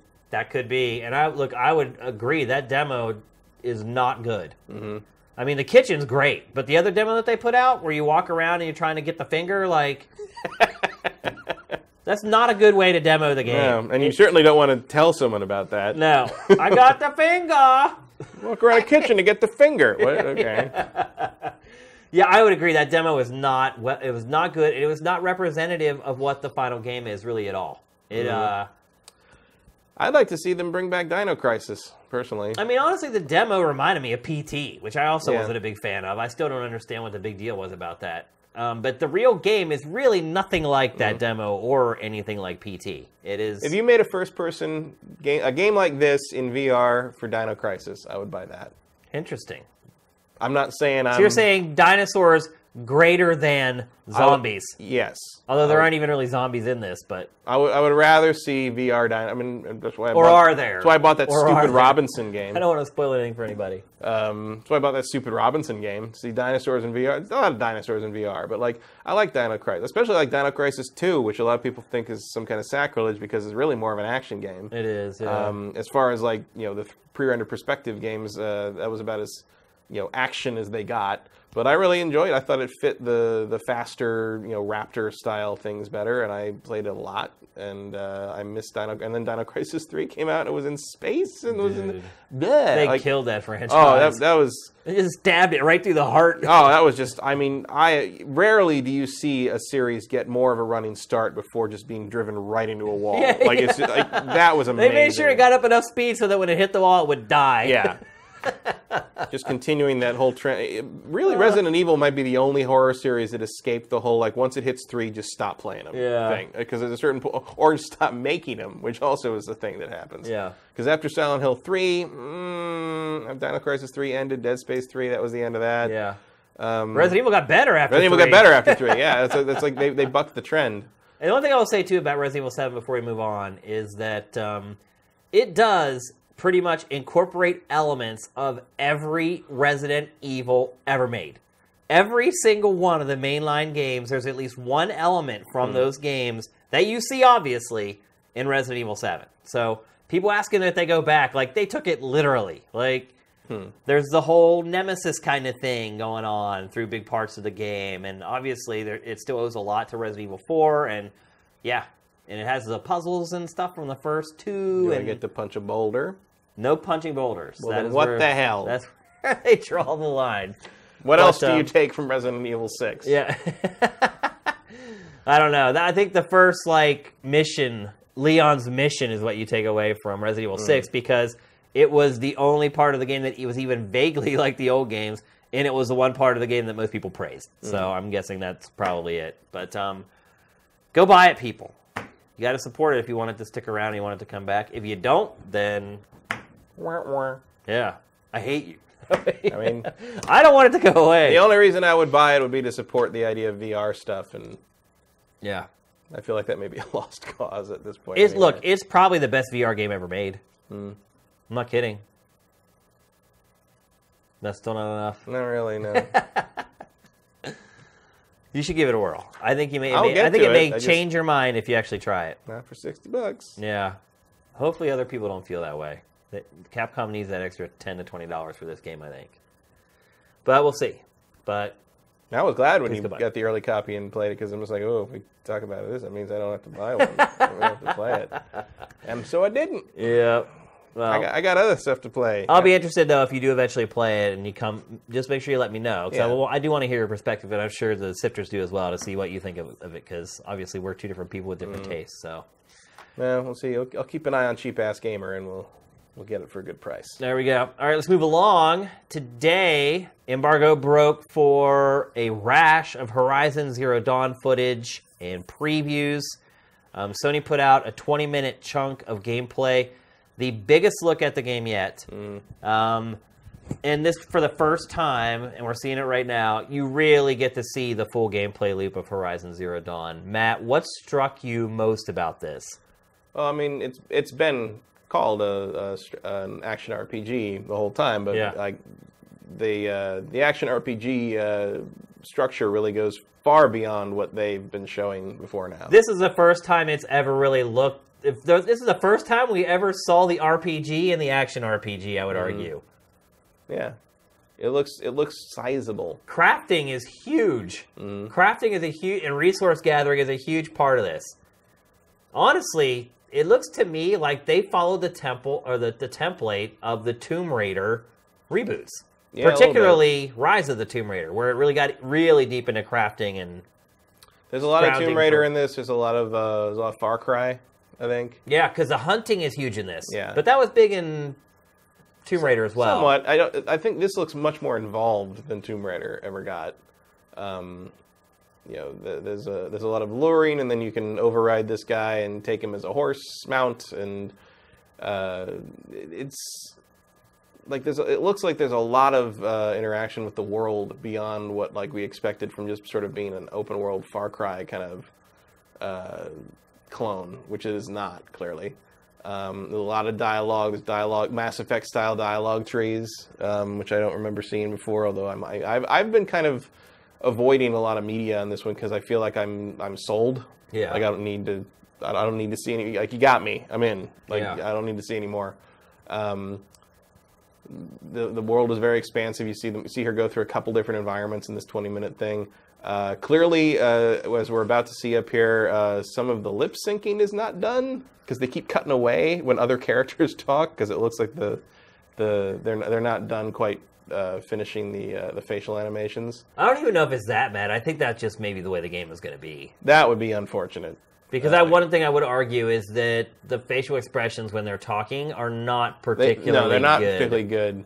But hers are markedly because like every time the, like the other guy talks, they cut to the developers staring at nothing. Yeah. And the only reason you would do that is something is not finished about what the footage would be otherwise. Yeah, how the blatant this is. Because that's the only time they cut back to them is when other when NPCs are talking. And they're doing nothing and saying nothing. Yeah. They're just sitting there. They're not adding commentary or anything. It's just cut to And the they come, guys. yeah, and now they come to this, and he- you know, he's he's more or less you know speaking normal. It's- It's close to finished, but you can still see he's not quite on the level of uh, what's your name, Aloy. Yeah.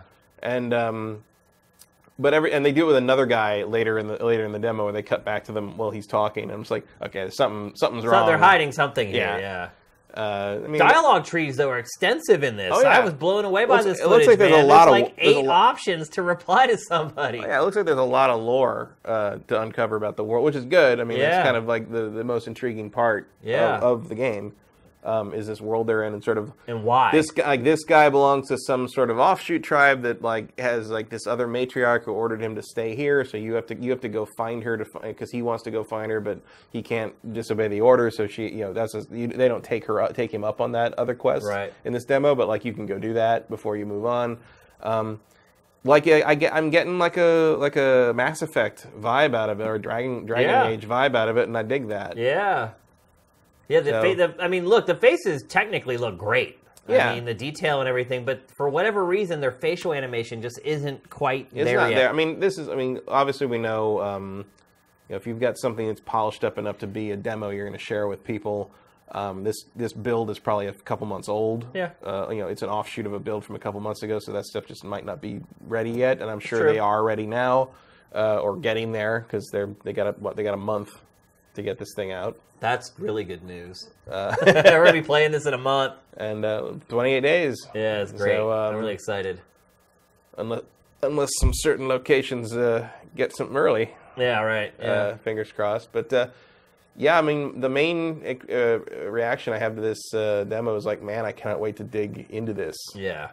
So, would you say it's made you more excited for the game or less? I, gue- I mean, again, it's been my most wanted game since last August, so I don't know if you can really get me more interested. Yeah, yeah, in that, that's a but, good like- point. but it certainly encourages me to to not doubt my uh, ex- my excitement for it. Uh, you know, which is the opposite of my last most most anticipated game, which was No Man's Sky. Whereas like the demos coming up close to that were sort of making me go, mm, yeah. what's going? You know, even even up to the release w- week of that, we were sort of like, I don't know what's going to happen. This one, I feel like I know what I'm getting into, and it's going to be solid unless. Unless like it just feels terrible to control, which I feel like that's probably not going to happen. you can see lots of drawing in this footage. Though. Oh, yeah. trees popping up on the hor- on the horizon. Eh.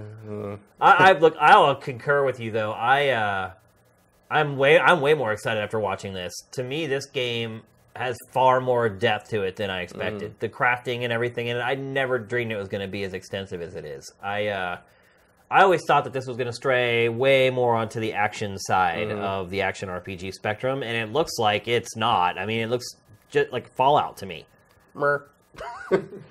Somebody's somebody's facial animation wasn't done again. Yeah, I mean, it, it looks like Fallout to me with maybe more immediate combat than what you're getting Yeah. from Fallout. Um, I don't Mm. know if it's necessarily got the dice rolling underneath the hood. It doesn't sort of appear to be I that don't way. know about that, but it, and it des- definitely seems to have better writing than uh, four did. Yeah.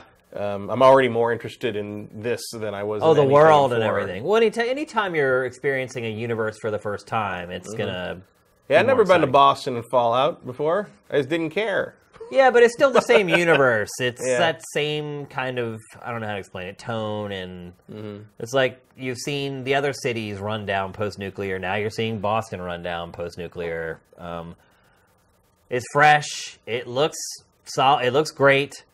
Um, it, it is funny though how when I first saw this game, how it was mind blowing as far as the visuals are concerned, and now it's kind of come back to the pack a little bit. Or Mm-hmm. still I wouldn't, I wouldn't say but- that. I would say the pack maybe caught up with it a little bit in, since it was first It announced. still looks good. Oh, It's yeah, just, of you course. know, there's that natural curve of, of advancement. I think this, you know, the same thing's going to happen actually with, uh, not to beat that dead horse, but uh, Star Citizen. Yeah. Everybody looks at that and it's like, oh my god, how can a game look that good and run on modern? Well, because it's not going to run on modern PCs. It's going to Yeah. run on your next PC. And then five years later- out in 2020. You know, like, and everything's going to look as good and or as or better by then. So Yeah. like that's the thing is like you're just seeing stuff early. Yeah. And you know, although again, uh, this is also a good game, a good argument for PS Pro, PS Pro because uh, it does definitely look better on the Pro. Yeah. I also like too how you were talking earlier about how there's kind of these other rival factions and tribes, Mm-hmm. and you have to almost have like some form of diplomacy with those other tribes Mm-hmm. to help you accomplish your goals, and sometimes you're going to lend a hand to them to help them accomplish theirs. Like, I wonder if there's some kind of an end game there where Mm-hmm. everyone kind of comes together. I don't know. I just a lot of po- a lot of possibilities have been kind of opened up with this demo on a number of levels: the narrative, the gameplay, the RPG elements, the crafting. Um, I'm really excited, man. Um, this might I don't know if this will be the last time we talk about Horizon on the show before it comes out, but Probably not. I'm sure there'll be one more kind of thing. I think this might be it. I think this might be the big preview before Yeah. the release. I mean, it's four weeks away. You know. Well, maybe there'll be like an unboxing or something. That's not something we talk about normally. Right, right. But I'm saying, as far as like new information, Yeah. here's a big chunk of gameplay. This is probably it before we Yeah. finally get the, the, the real deal. I do have the ridiculous statue version. Oh, you do? Which I don't usually do, but I do like her character design. So I'm gonna. I hopefully it's a good statue and not a Witcher Three statue. and hopefully, it, it when it shows up, it isn't all beat up and the paint isn't all chipped. Yeah, yeah. No man. which seems to be happening not just with that game lately. Like a bunch, like the Resident Evil Seven houses, they had to recall Yeah. those because they were all broken. Although so- the Resident Evil houses weren't delayed by six months and Right. continually emailed me to talk about how the delay was to make them perfect, and then they showed up with all the paint chipping off and a coat of paint, what one coat of paint that I could see the metal through. I was not happy with my No Man's Sky Collector's Edition. In case people are gathering this, nobody Uh, has been. Everyone's been It was, complaining it was about it. bad, and I was like, I, I emailed them. I was like, like, can I exchange this for one that like looks better? Do you have, and they're like, we'll take it back. We'll take your feedback into thing for for next time. I'm like, oh, there ain't gonna be a next time. Yeah, Like, you want it I think I learned my lesson about ordering physical things that are not vinyl albums from from I Am 8-Bit on this Yeah. one. I am 8-bit did that. Yeah, the I Am 8-Bit Ooh. handled the whole thing. Oh, wow. And it was uh, That's disappointing. It's, it's Those guys are usually top notch. it wasn't a bad model, but it wasn't 175 bucks worth a model. Wow. So I didn't realize they were that much. It was 150 plus tax and shipping. But uh, it was 175 bucks, and I got this this ship that like all the yellow was chipping off because they used a different kind of enamel paint on it. That it was like, look, man, I collect enough Transformers and Gundam stuff that I know They should know. that was the wrong I am 8-bit. paint to use for that. There's other people that have, have had wings broken off. There's people who've had Yeah. fingerprints in the paint, and it's just like I mean, stories. hand. I know they're hand painted, but like, come on, Yeah. like, wait, don't grab it before it's dry. That's Yeah. basic. Um, so yeah, I'm hoping that. Uh, uh, Horizon Zero Dawn uh, manages to give me a better. Qu- and also, we had the uh, the issue with the Witcher Three statue where uh, Geralt's face looked like it was melting, like a, like a candle or something, because Yeah. hand painted. Yeah. Yeah. And that was another instance where like, we'll take the whole thing back if you want, but otherwise go fuck yourself. And I'm like, all right, sure, no more statues. So this Yeah. is my this is my last shot. If this There one doesn't work out, I'm not buying any more statues. I'm gonna hold you to that. Well, it's like well, Zelda. I didn't order the statue. yeah, I ordered the the the. the Master Sword one. Is I ordered the you're about? special edition, but the ninety nine dollar one that doesn't come with the statue thing. Gotcha. Because like a, I don't particularly love statues, uh, and b, every time I've taken a shot at one of these statues, it's turned out terrible. So And the chances of that one getting broken in particular, because it's like this base with a sword that sticks up like Right. that, it's so easy to Right. snap that sword. Like, not worth rolling the dice Yeah. on that one. So, and I'm, I mean, I don't understand the statue thing as a kind of an overall concept for them. I mean, it's like who ordered the Ghost Recon one with the bearded? Oh, I know, Like, what- who wants that? Like, at least like the the. You know, like the I got the um the Ico uh, not Ico uh, uh, Last Guardian one I got that was that was Yeah. nice that That's a good well. one, that was yeah. a good one or you know at least uh, Aloy is like the the main character Right. and she looks cool Yeah. uh, whereas like I really want kind of a slightly overweight bearded man with like dirty with like man. operated operator gear on. Like what is that? I don't know who's gonna buy that. It was so dumb. And believe me, I'm rooting for Ghost Recon I, Wildlands. I feel like a lot of people that are gonna get that are like look a lot like that statue. Maybe Yeah. I don't know. Like, it's like that's me. I got a me. that could be why. Yeah. I might. I might have bought- it if if, if if I had a longer beard. Maybe. Yeah.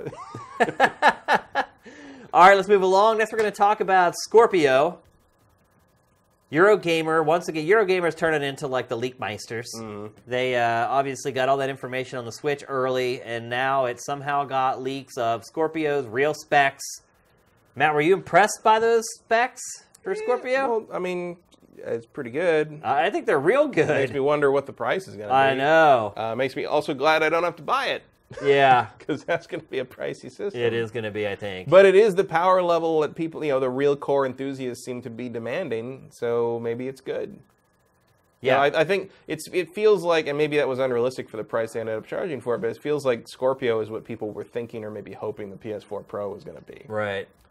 Um, and it's gonna, you know, it's gonna be probably worth it if you're into the if you're into those those games, those exclusives, and you're not a PC owner. Uh, I can't think of a better way to play something like Forza 7, which is probably what you're going to be playing on this thing. Well, the launch. developer of Ori and the Blind Forest came out and said that he thinks it's the next generation. That Mm-hmm. it's not like this incremental thing like you got with the PS4 Pro. That it is like the next Like, generation. the of leap is Xbox big enough hardware. to call it. Yeah. Yeah. that's a big deal. Yeah.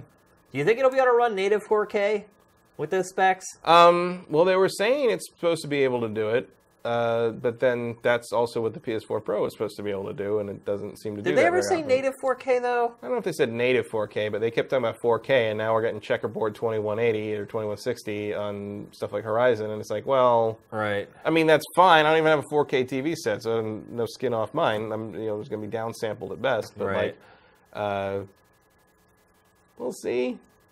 I don't know. The specs maybe it depends on the game, but uh, you know, maybe Halo 6 won't run at full 4K, but I bet like Ori and the Blind Forest 2 will.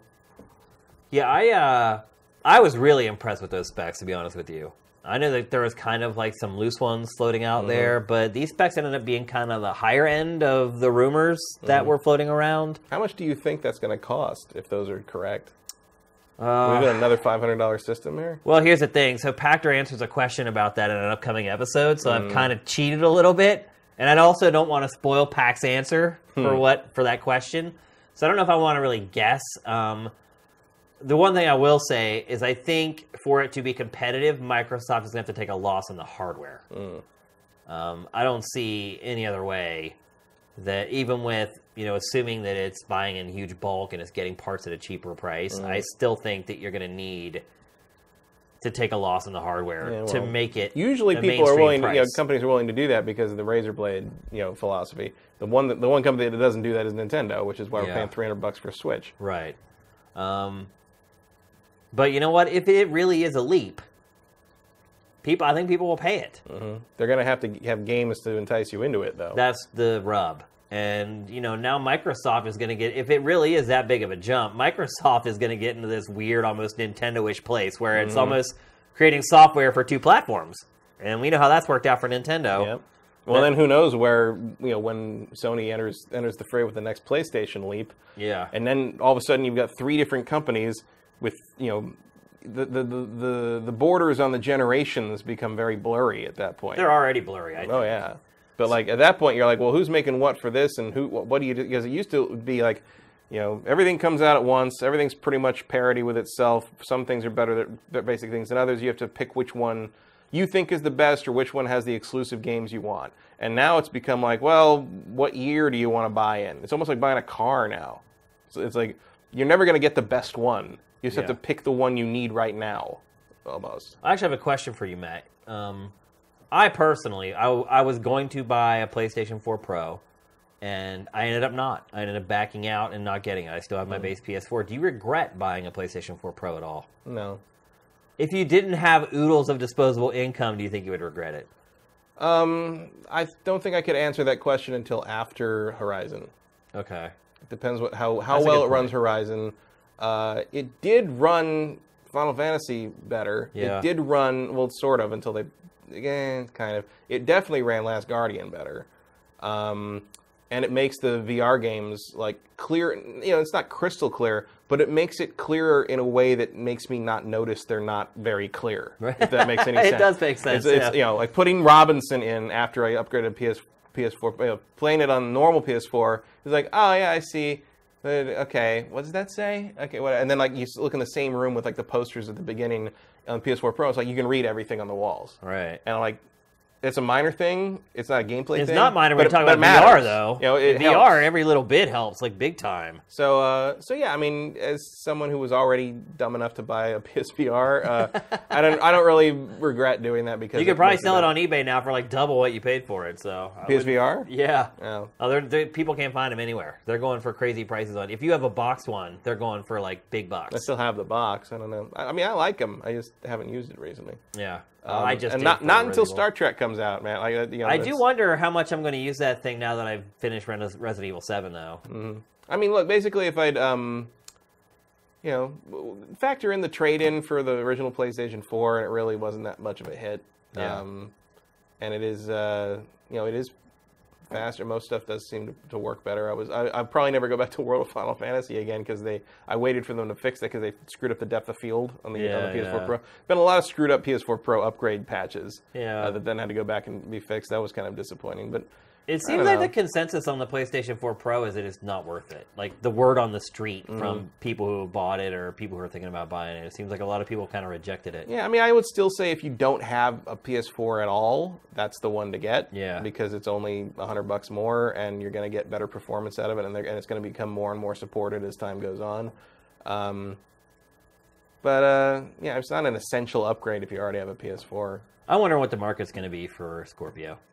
I don't know. I think it depends entirely on what they're releasing with it to play. There's going to be a lot of people who are going to be buying. Clearly, we don't know anything about the second half of this year for the most part. I mean, there's going to be a lot of people who are going to buy a Nintendo Switch this year. Mm-hmm. Um, obviously, the PlayStation 4 Pro just launched, and they have the Slim.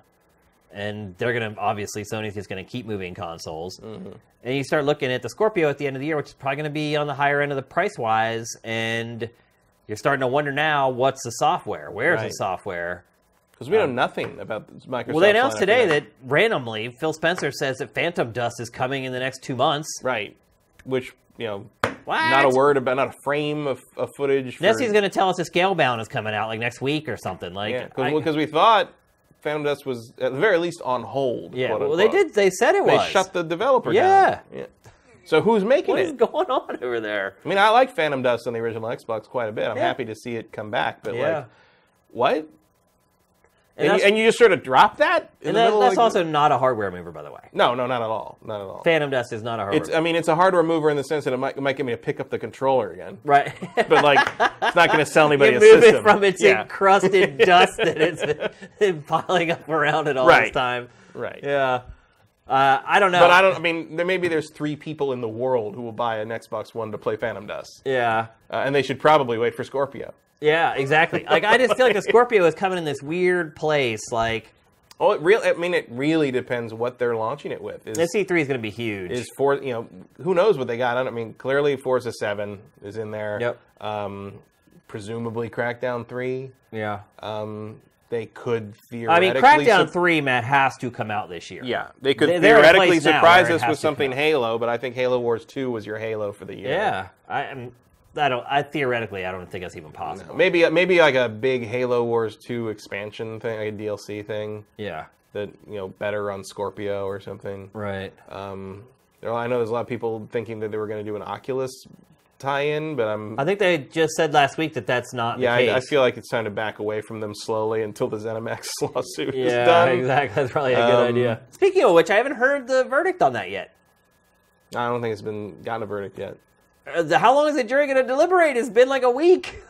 Can go a long time. I guess so. What the hell? I, I didn't even think to check up I on that. don't know. My mom had had a friend who was on a murder jury uh, that she they were in deliberation for like a month. Oh my gosh. I thought by then they just call it a hung jury or mistrial or whatever. Yeah, it depends on why it's taking so long. Interesting. Uh, but I think it's, um, speaking of interesting, I think Scorpio is going to be interesting. I think it's going to be like a case study that people look at for a long time after this on whether incremental hardware upgrades are the right thing to do. Yeah, it's. Uh, I mean, between the Switch and, and the Scorpio, it's uh, and Pro. I mean, the, the, but this year is going to be the litmus test for that. And it's like, who was right? Was Nintendo right to put out a totally different thing? Was Sony right to put out a, a, a small step? a small step, a, a, you know, step forward, but not a giant leap? And or is Microsoft correct to basically jump to the next generation before everyone else. without admitting it? yeah. And that's real, when it really comes in. That is a weird part, isn't it? Well, well, that, I guess like I guess we don't really know if they're admitting it or not until we see what they call it. Right. I mean, Scorpio is just a code name. So what? Do they, I mean, if they call it the Xbox One. Two, One Two, What? Xbox Next, I don't know. U for Ultra HD. I don't even know. What if they just call it Windows 11? Or what would they just call it? Xbox 4K. Mm-hmm. It is the fourth Xbox. Right. That could be it. It could be. Pro- Probably not. Probably not. It's a good guess, though. but you'd have to be real confident of your ability to put, do stuff in 4K. I mean, similar to you know back when uh, Sony was trying to sell uh, the PS3 as the HD era. Yeah. Next gen begins when we say it does. Yeah. You remember that? You remember- Yeah, I do. remember- Yeah. Man, those guys Really thought they were the they were the greatest thing in the world. did. They thought they, they thought everybody was going to beat the path to, to the door for the cell processor. Nope. Didn't work out that way. Uh, but, you know, E3's coming up again really quickly, which just blows my mind that another E3 is starting to knock on the door already. And I think we'll probably Yep. know a lot more then. But, uh, and I think we might also get information on Scorpio leading up to E3. It seems like Microsoft Oh, yeah. is. I Cat's kind of out of the bag now that the specs are out Yeah. there. Well, now that um, I mean, hell, look, if if there can be that, as many leaks as there were on the Switch, uh, which which you know a lot of those leaks turned out to be false, They did, yeah. but uh, we got a couple of real things here and there. Yeah. And uh, you know, Microsoft, I, as I as I expect, does not have the security that Nintendo does. So. I mean, look, we knew what the Switch was before Yeah. it was announced. That's a big deal, especially after Nintendo had lied yeah, when people asked them if it was a, hy- a hybrid, and they're like, "No," and it was. yeah, And still, these publications were brave enough to trust their sources. They're saying, "Oh, yes, it is. It's exactly what you guys think it is." Um, so the Mm. Base functionality of the system we did know before. oh yeah, for a long time. Yeah, it was so- just a matter of how they were going to do it, and nobody called that one. Really. No. so, except that one 4chan guy. Yeah, exactly. Very oddly, 4chan was right for once. So let's move on. Next, we're going to talk about something that really struck me over the last week. It's the Lunar New Year, the Chinese New Year. And uh, last week I was doing some curating, and I was just shocked at how many games had special events for Chinese New Year. It's almost like China's a big market or something. I mean, it's really not that big of a market, though, for a lot of games because they it is just for the started. games doing those events, though. Right. Well, is I mean, it? yeah, Overwatch is trying to sell you loot crates. Over, I mean, it's Heroes it's of the Storm? Is that Yeah. big in China? big enough. It's a PC game. It's a PC uh, MOBA. I mean, Yeah. sure. Yeah, I guess it would be. But but anyway, so that sparked my interest in China loves Blizzard. everybody loves Blizzard. Yeah, but the, Blizzard made a head, headway in China before just about anybody. Yeah. And uh, so I the lunar stuff just got me going. And I started thinking about it and I was shocked at how many special events are happening inside games now. Uh-huh. Whether it's for the Lunar New Year or the Western New Year or Christmas or Halloween this past year. There was like uh-huh. 20 different games that did Halloween events. Matt, why do you think this is a pretty recent phenomenon in games? Yeah, but it comes alongside the rise of gaming as a you know games as a platform. It's it's a reason to log in and see what's different and see what's new and maybe play a little bit and maybe spend some money on something that you haven't seen yet. But here's the thing: most think of it these are works on free. me. They're free. Right, but like they want you to spend money on whatever they sell in for real money in the store. You know, it's like I mean, Marvel So Heroes. you're saying they're using it as a Trojan horse to get people to re-engage with the game and then just go peruse the store? more or less, yeah. That's Because most of the items and stuff you get with these, you don't have to pay for them. Right, but the idea is you'll get involved again. You'll and then then you'll spend money, and it's like uh, like um, you know Marvel Heroes does that. It doesn't, you know they don't do holiday events, but they do. They did a I think they did a Halloween thing, but they do uh, and Christmas stuff and an anniversary stuff. And you know I know do that. I log in, you get your free thing, you poke around. Oh, they got this here. and No, they got a co- oh that's a cool new costume. Maybe I'll get that. You know. And that's what you know. Overwatch does the. Th- I mean, Overwatch doesn't really need to get more people to log Yeah, in. 25 But, like, million people yeah. hit. But like uh, that's the idea is like you know you go you have this free game you play. You haven't really paid attention to it for a long time because you're not paying a subscription fee so who cares? Um, you know and uh, that's one of the only reasons I've logged into Star Wars: The Old Republic uh, a couple last few months is they Well, did special thing log in and get your things and that's kind of how it works. MMORPGs, I would say, is one genre that's kind of done this for a long time. yeah Like I remember, I think World of Warcraft has probably done it for Oh, almost yeah. a decade. Never at Quest this did it forever, Yeah. and even Ultima Online had special events like that. Not Yeah. like massively promoted outside the game, but like you know, there's always been some kind of thing where it's like, oh, this is going to happen, and everything's going to change. And hell, they even did it when they shut games down. I remember the. Uh, um, the the end of uh, City Heroes was like they had uh, they had aliens invade and kill everybody. Right, right, And like, yeah. Uh, so and like I think at some point they realized that hey, that's a cool thing to do to get people re- to re-engage with what are really the, some of the most repetitive games in the in the medium, Right. and feel like something new is, and interesting is happening. So Cosmetics in MMORPGs are, um, well, it's changing now, but used to be that used to be the genre where it was bigger than any other genre. Right. And over time, that whole element is starting to creep over. I think Team Fortress 2 was probably one of the first games Mm-hmm. Yep, that kind of bridged that gap and, And start the- to make people think. People who enjoyed other genres made them start to think about, hey, maybe this is something I might be interested Mm-hmm. in. But I'm I'm surprised to hear you say that you that this Trojan horse works on you. Because like I look at like we're looking at the trailers for a bunch of this stuff right now. I don't and, like, generally actually buy much when I do, but I, But it does get you to log get me back to log in. back in. Yeah, yeah, see that to, does it for me. to get the free pet or pet or the, the the hat or whatever. You know, sometimes it depends on the game. That doesn't work on me. Like you know when they did the festival thing in Final Fantasy 15, I didn't boot up Final Fantasy 15 and go oh check no, it out. no, like, why would I do that? but I mean it's the same thing though. It was like a special Well, event. usually it's a game I like. Is kind of the thing, you know. Like, Yeah. It's like you know, I'll be like, oh, there's a there's a thing if you log into and log into Marvel Heroes today. Marvel Heroes will probably want to go back to the Marvel Heroes and Old Republic are the two I go back to the most. Like, Yeah. log into the uh, to Marvel Heroes and you get a free whatever today. I'm like, all right, I'll do that, and I log in. Like, yeah, cool. And I look at my, okay, that's a cool character. Yeah, cool. I remember that. All right, maybe I'll go play some of this. You know, and like so, you know, a couple times I've ended up playing that game for a week after that. Yeah. And maybe I didn't spend any money on them, but I did play it. you Yeah. know, which is something like it, it. It worked to some degree, and sometimes it's sometimes it's almost just like I just need that little nudge to remind me, like, oh yeah, I like doing that. Maybe I'll go do that. I mean, here's the thing. Like, obviously, it works, or they wouldn't be doing Right. it. But for me, I'm just trying to figure out why it doesn't work on me. Like, I've never played. I've never played a special event in a video game in my whole life. Wow. Did they ever do them in Phantasy Star Online? Oh yeah. Yeah, I think maybe that Yeah. was the only time They I did, ever like, did. they like Halloween, like rappies coming out of pumpkins. yeah, and yeah. Stuff like, I think that was the only time Yeah. I ever did one. It was usually just like they decorated the lobby. And Yeah. It was like there was like a special dungeon you could go through to get like a, like like you get like candy cane swords and stuff. And I didn't log in Yeah. just to do it. It just so happened that It I was played it when you did when I went yeah. in there. Yeah, it wasn't in. You know, they didn't message stuff back then anywhere No, near no, the level they do now. Like you they saw maybe you get, like a pop up when you like log in. Yeah. It's like oh we're gonna do this. Like, but They didn't get, put like- out a trailer for Halloween No, no, in no, no. Phantasy Star Online like they do with this stuff. Like, it's pretty crazy the, the shift. And you're right. I think it is the games as a platform thing. It's that Mm. whole different business model uh, that they're following, and this is kind of their way to market it. I think. Yeah, I mean it's it's the video game, you know, the online video game equivalent of like you know, putting balloon tying balloons up outside the the used car lot or something like Yeah. that. It's just like. A bunch of colory crap up and get Or those, like, attention snake and- dudes yeah.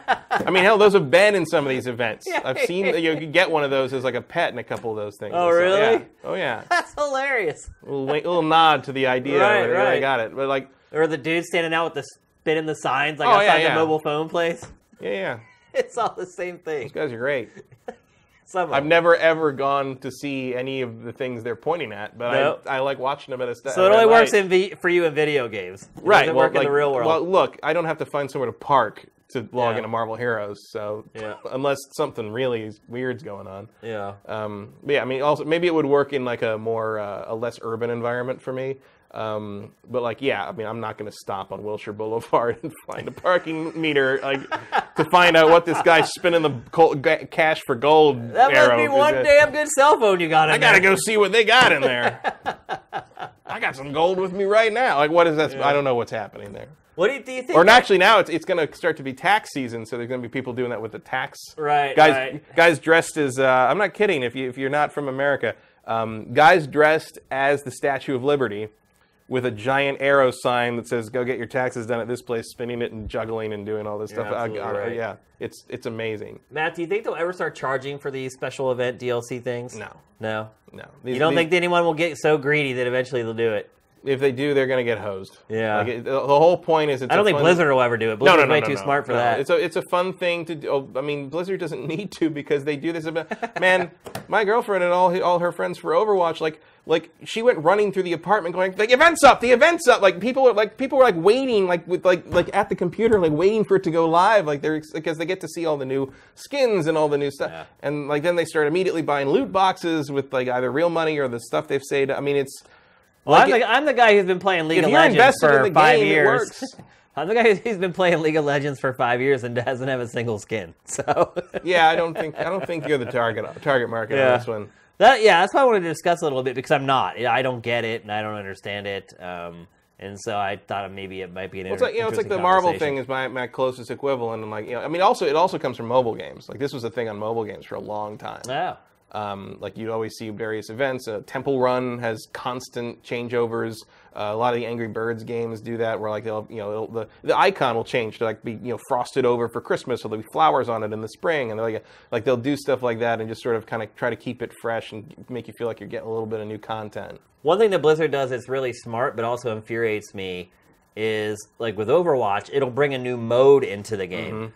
And then it mm. takes it away. Yeah, there's a lot of complaining about. It. I that. hate that, Yeah. but it's smart because it makes sure that people come to the event because they're like, well, when it's gone, it's gone. yeah, But when it's something simple like capture the flag, it's just sort of mean. yeah, it's like, why would you take it Like away? if you fall in love with that mode, then you're yeah, like, yeah. it's there. It you you've proven it works on your servers and mm. lag isn't a pro- just leave it. Like there, it's silly, but I get why they do it. It builds incentive for players to show up and check out the mm. event.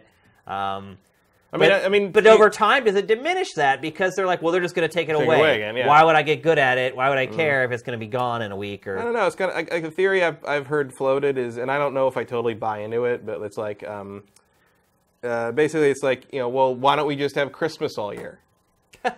That would be awesome. And I'm like, that's cool. the reason we don't have Christmas all year is because we can't afford it. right? Um, but it's like that's the idea. But if we could, we would. right, but that's the idea. Is like, well, if you if you got to play capture the flag every day, it wouldn't be special anymore. You mean And like every other freaking shooter on the market? exactly? Because they're not special, are they? You're thinking about capture the flag in Overwatch. It is special to be able to play whatever mode, whatever you want. That's great. Not as special as you have to wait till April. That's bullshit. For the tax day event, I don't know what they'll do in April. I don't Probably know. right. We'll have like Uncle Sam skins for everybody. I mean, it's probably going to happen. Nah. That, they'll wait for July 4th for that. I don't think they'll do anything in that regard because like I think you'd be alienating the worldwide player base. That's a good point. Well, I mean, this was Chinese New Year. Yeah, but everybody kind of likes that stuff. Yeah. And um, we'll see what world opinion is on Uncle Sam come July at this rate. So uh, I don't I don't know if we'll see that happen. Yeah, I don't know. I'm starting to wonder. I mean, it, literally, I'm not exaggerating. I think there were 13 Lunar New New Year events for various games. Like I did a, Mm-hmm. a big search on Sifted to try to grab footage for keep- the show, keep that and it was just a list like this long. Keep that number in mind, and then when the big blockbuster uh, movies start coming out this summer, keep track of how many of them have scenes that take place in China. Yeah, it's a big market. You It have is. to market to it, and, you, and you're you have to show that you're thinking about them. Yeah, you're right. And that and using the Lunar New Year is a really good way to do it, and it's also a good way to get everybody excited about it because all that stuff looks really awesome, and it lets you use fireworks and the cool lanterns and the dragons and stuff. I mean, it's neat. Like, two, two months from now, China may want to kill us. I don't know. the way things are going right now. but but but they'll let Blizzard go. Yeah, they'll be cool with Blizzard. cool. Maybe we're good that we live so close to Blizzard. Everybody go to Irvine. I feel nice and safe, but we're only an hour away from Blizzard. But um, no, I think you know, and, and like the the theming is really neat, and like a lot of the costumes are cool. Um, They, look, they do a good job with it. it's great. But not everyone's Blizzard. Not everyone does No, as no. good a job with There's, it. there's Like, going to be some more. like the Heroes of the Storm stuff was pretty fliv- frivolous. And Heroes of the Storm pretty, is Blizzard. Right, but I'm saying like this is Blizzard's like cornerstone product. Oh, right it's their flagship. Yeah, for sure. this is where all. and you notice they did they coming didn't do it in like Diablo. from. Yeah, yeah. Lunar oh, no, that would have been kind of. that would just be like I don't know werewolves or something. Lunar New Year. It's like right.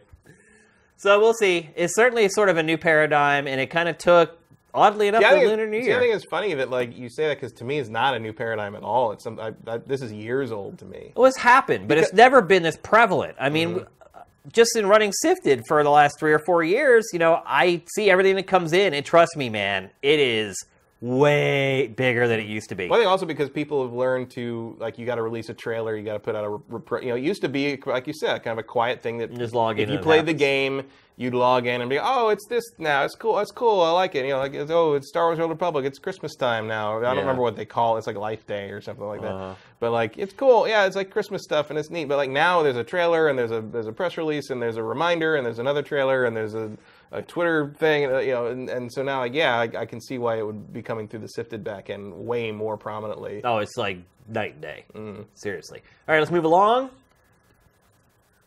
Next, we're going to talk about a game that was announced this week. And the big question is do we need it? That game is Dirt 4. And we're going to talk first about Dirt 4, and then we're going to move on to a bigger conversation about racing or driving games in general. So, Dirt 4, Dirt Rally just came out last year. Mm. One of the hardest driving games I've ever played, I might add. Did you ever get a chance to play Mm-hmm. it? It was. I, I wasn't doing an eval for it. I don't understand how rally works. I'm, I'm I like driving games, but like rally stuff is too hard for me. It, it was one of the most difficult racing games I've ever played.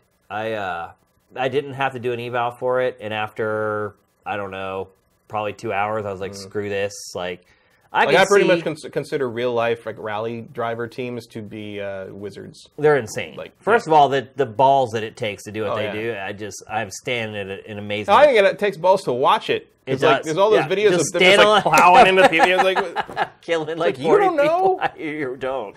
You really don't, man. Like any car on any turn could just flip over and just smash you like a bug. Um, so Dirt, they put out Dirt Rally last year, which is kind of redundant, isn't it? Because Dirt is a rally game. That's like calling it like Dirt Dirt or Rally Rally. Like I, don't understand why they created like this splinter off of the Dirt franchise because Dirt's always been a rally racing game. Mm-hmm. Um, now Dirt Rally is more sim based, and Dirt is more sort of arcade style. Mm. Yeah. And look, I'm a big fan of the mainline Dirt games. I love do them. like them. They're great. But when you have games like was that was Colin McRae attached to that? It was, earlier? yeah. I think Yeah. I think the last one I played was either two or three, and like I don't remember which one it was, but it was like it was like actually super involved. Like the story mode was like really involved, Yeah. and I had I, I got in my own trailer, and I had to call Yeah. people on the phone, and like No, you're right, I'm like yeah. wow, I, I like have meetings with sponsors and stuff. I was like, oh, this is very involved. I did not expect this to be as I still play Dirt 3 all the time because it's one of the few PC games I have that play in 3D really well. Like I have it's also the real uh, pretty. I think I think it still looks great now. Yeah, like and when I get my and that's here's another thing. When I always upgrade my video card, one of the first games I play is Dirt 3. That makes because sense, it yeah. is just stunning. Even today, Dirt 3 is still stunning. And uh, you know, I have like those proprietary like GTX like 3D glasses, and like for whatever reason, only a few games really work with it, or they try to jimmy it and patch it. Mm-hmm. But Dirt 3 was one of like the native games that they built from the ground up, so it looks amazing in 3D. Um, that said, with games like Forza Horizon 2 on the market, and do we need another rally game right now? I don't, but I, I get that like that people would not find Forza Horizon to be a viable substitute for Dirt 4. I mean, I don't know though. Forza Forza Horizon. I love Forza Horizon, but it's uh, it's a much more loosey goosey kind of. Uh, you know, arg- I mean, it's it's much further towards, I'd say, the outrun side of the bit driving spectrum than kind of what Dirt 4 manages to balance itself against. Not Dirt 4, but like Dirt as a series manages to balance itself against. I can see why someone who is really into that style of racing would not consider Forza Horizon 3 a, a, a redundant game to a dedicated rally game. Well, it's not. Look, it's not a pure rally racer. Obviously, it has Yeah. street racing and everything else. But I mean, I'll be honest with you. When I race in the dirt and off road in Forza Horizon 2, it feels just as good to me as Dirt 3 does. I don't feel like the physics are any less, or it feels any less realistic. And I mean, let's be honest, Dirt is an, an arcade driving game as well. And the, I guess the bigger point I'm getting at is we're already seeing a lack or a dwindling interest in the racing genre. There are a few racing games being released, fewer now than maybe ever in the history of video games. I would say there are fewer being released. Um, In part because Gran Turismo just disappeared again. yeah, but And, you know the and last. then they shut down uh, uh, Drive Club's developer. But look, there's there was feigning interest in Gran Turismo with the last entry. Like it's its sales ever since the first version of it for the PlayStation 3, it's just gone down, down, down with every release. Um, so it makes me wonder. Like, no, I'm not saying like personally as someone who likes driving games or is a is Dirt 4 pointless, but I'm saying like market wise is it pointless. I don't think there's not really that much out there, and I guess we'll find out one way or the other. But one of the reasons I think Gran Turismo fallen behind is because it just it never kept up presentationally. Yeah. It never it never kept up. You know, Forza really embraced the idea of loving the loving driving, loving cars, loving that whole life, that whole world, and uh, Dirt kind of has that.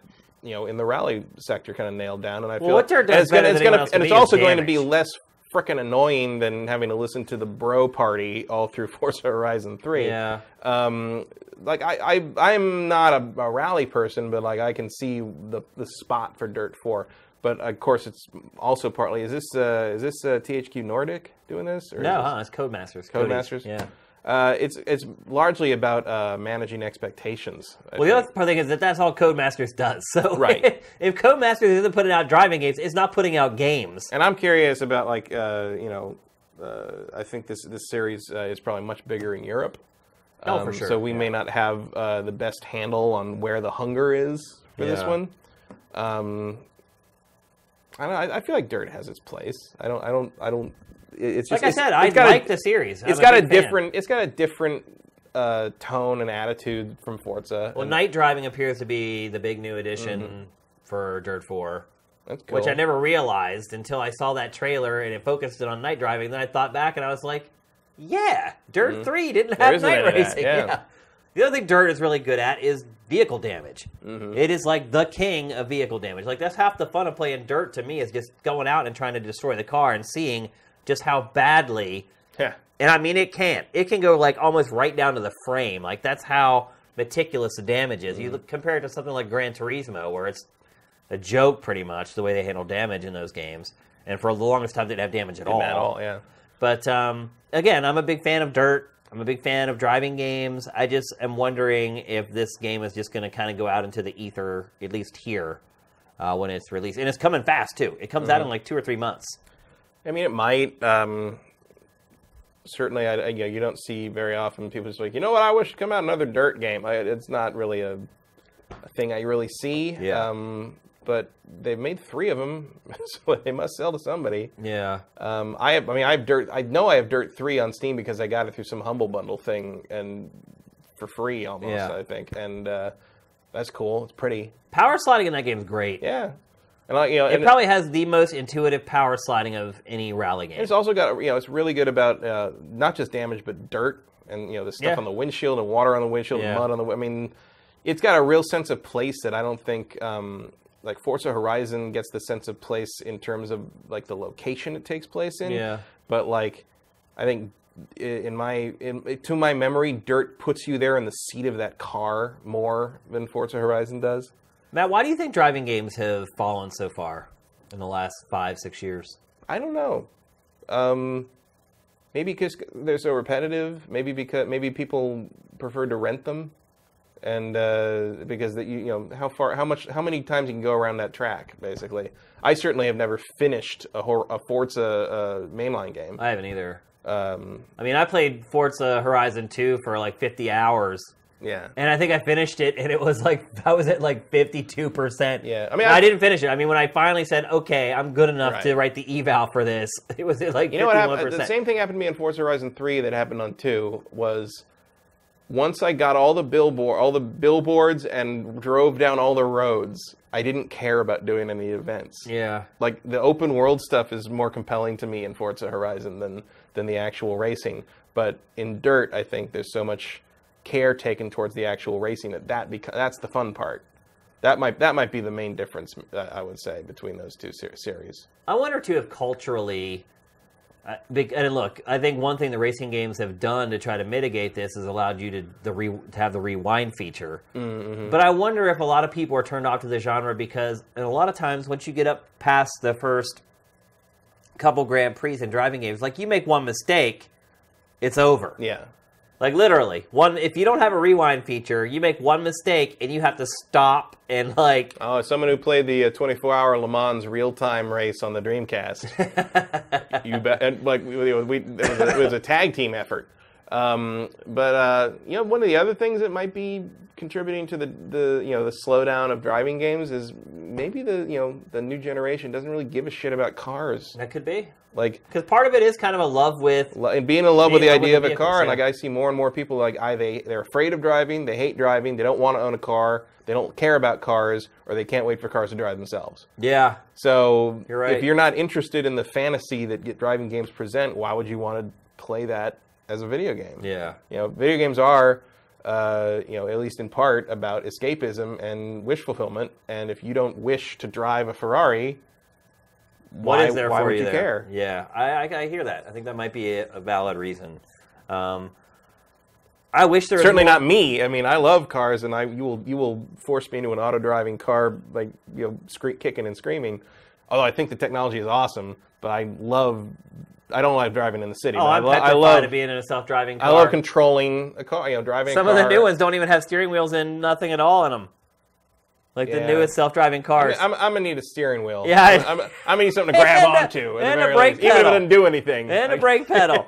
but the new ones I just saw at the uh, was it the LA Auto Show that just yeah. happened? Like they're basically like living rooms on yeah. wheels. Yes. Like there's nothing. It's just this room Yeah. that you sit in, Yeah. and there's nothing. It's like if it goes out of control, you're just like ah, Yep. with your face up against the window. Help me! Oh, I don't know. It's crazy times that we live in. But uh, look, it, I'm disappointed. I've been a big racing fan my whole life. I feel like that there are some of the best head-to-head multiplayer games that you can play. Um, I think Sam can attest to that. He's a big Mario Kart fan. The feeling that you get when you're racing head-to-head against friends in, in racing games, like I don't know if there's too many multiplayer games that can replicate that. And that So you same, screw up and then you're hopelessly behind and you just have to finish the race because fuck you. Well, you get the blue shell. but You don't get the blue shell in in Forza. Nope, you sure don't. but uh, but you know, on the the occasion whenever the races are tight and like you're coming around that last turn, like man, that adrenaline yeah. that you get, it's like Well, I really miss uh, Burnout. yeah, Like burn, I, yeah, I like. The, I, I love Need for I love most of the Need for Speed games, especially the old ones. I miss the old Need for Speed, sort of you know the original Need for Speed Three, Hot Pursuit. Yeah. Hot Pursuit, yeah, yeah, the first car cop chase game, Yep. Where like you know they had tracks like Atlantica, which took you through this kind of weird sort of like sub submarine city that like was like nothing that actually exists. Like the the, the, the imagination that was on display. the San Francisco gone now. Rush games. San you remember Rush? uh, San, San Francisco Rush for the N64? oh yeah, Sam and I were talking about Hours that a couple weeks ago after we got night, done yeah. shooting, and the how stunt course over. the game over just came out of nowhere and it became like my obsession. Yeah. And uh, I remember, I think what who tipped me off to that was Matt Casamassina back on IGN64.com or back in the uh, day. or Split Second. Yep, That another Buena one. Vista put out was awesome. Yeah. Didn't sell, disappeared. We'll never see it again. Yeah. But that if you if you if you have access or can find a copy of Split Second, like play that. Like Good that stuff. game is amazing. Yep. So Like and got no recognition. No one noticed that game. I don't know what it's going to take for the genre to bounce back, honestly. But I don't know. I mean, like we talked about uh, the last week or the week before, it's just, you know the, the, the way sales are going, it might you know might just end up being an era of uh, readjusting one's expectations in terms of what you can spend on a game and still make money off it. or games as a platform, like we were Yep. saying.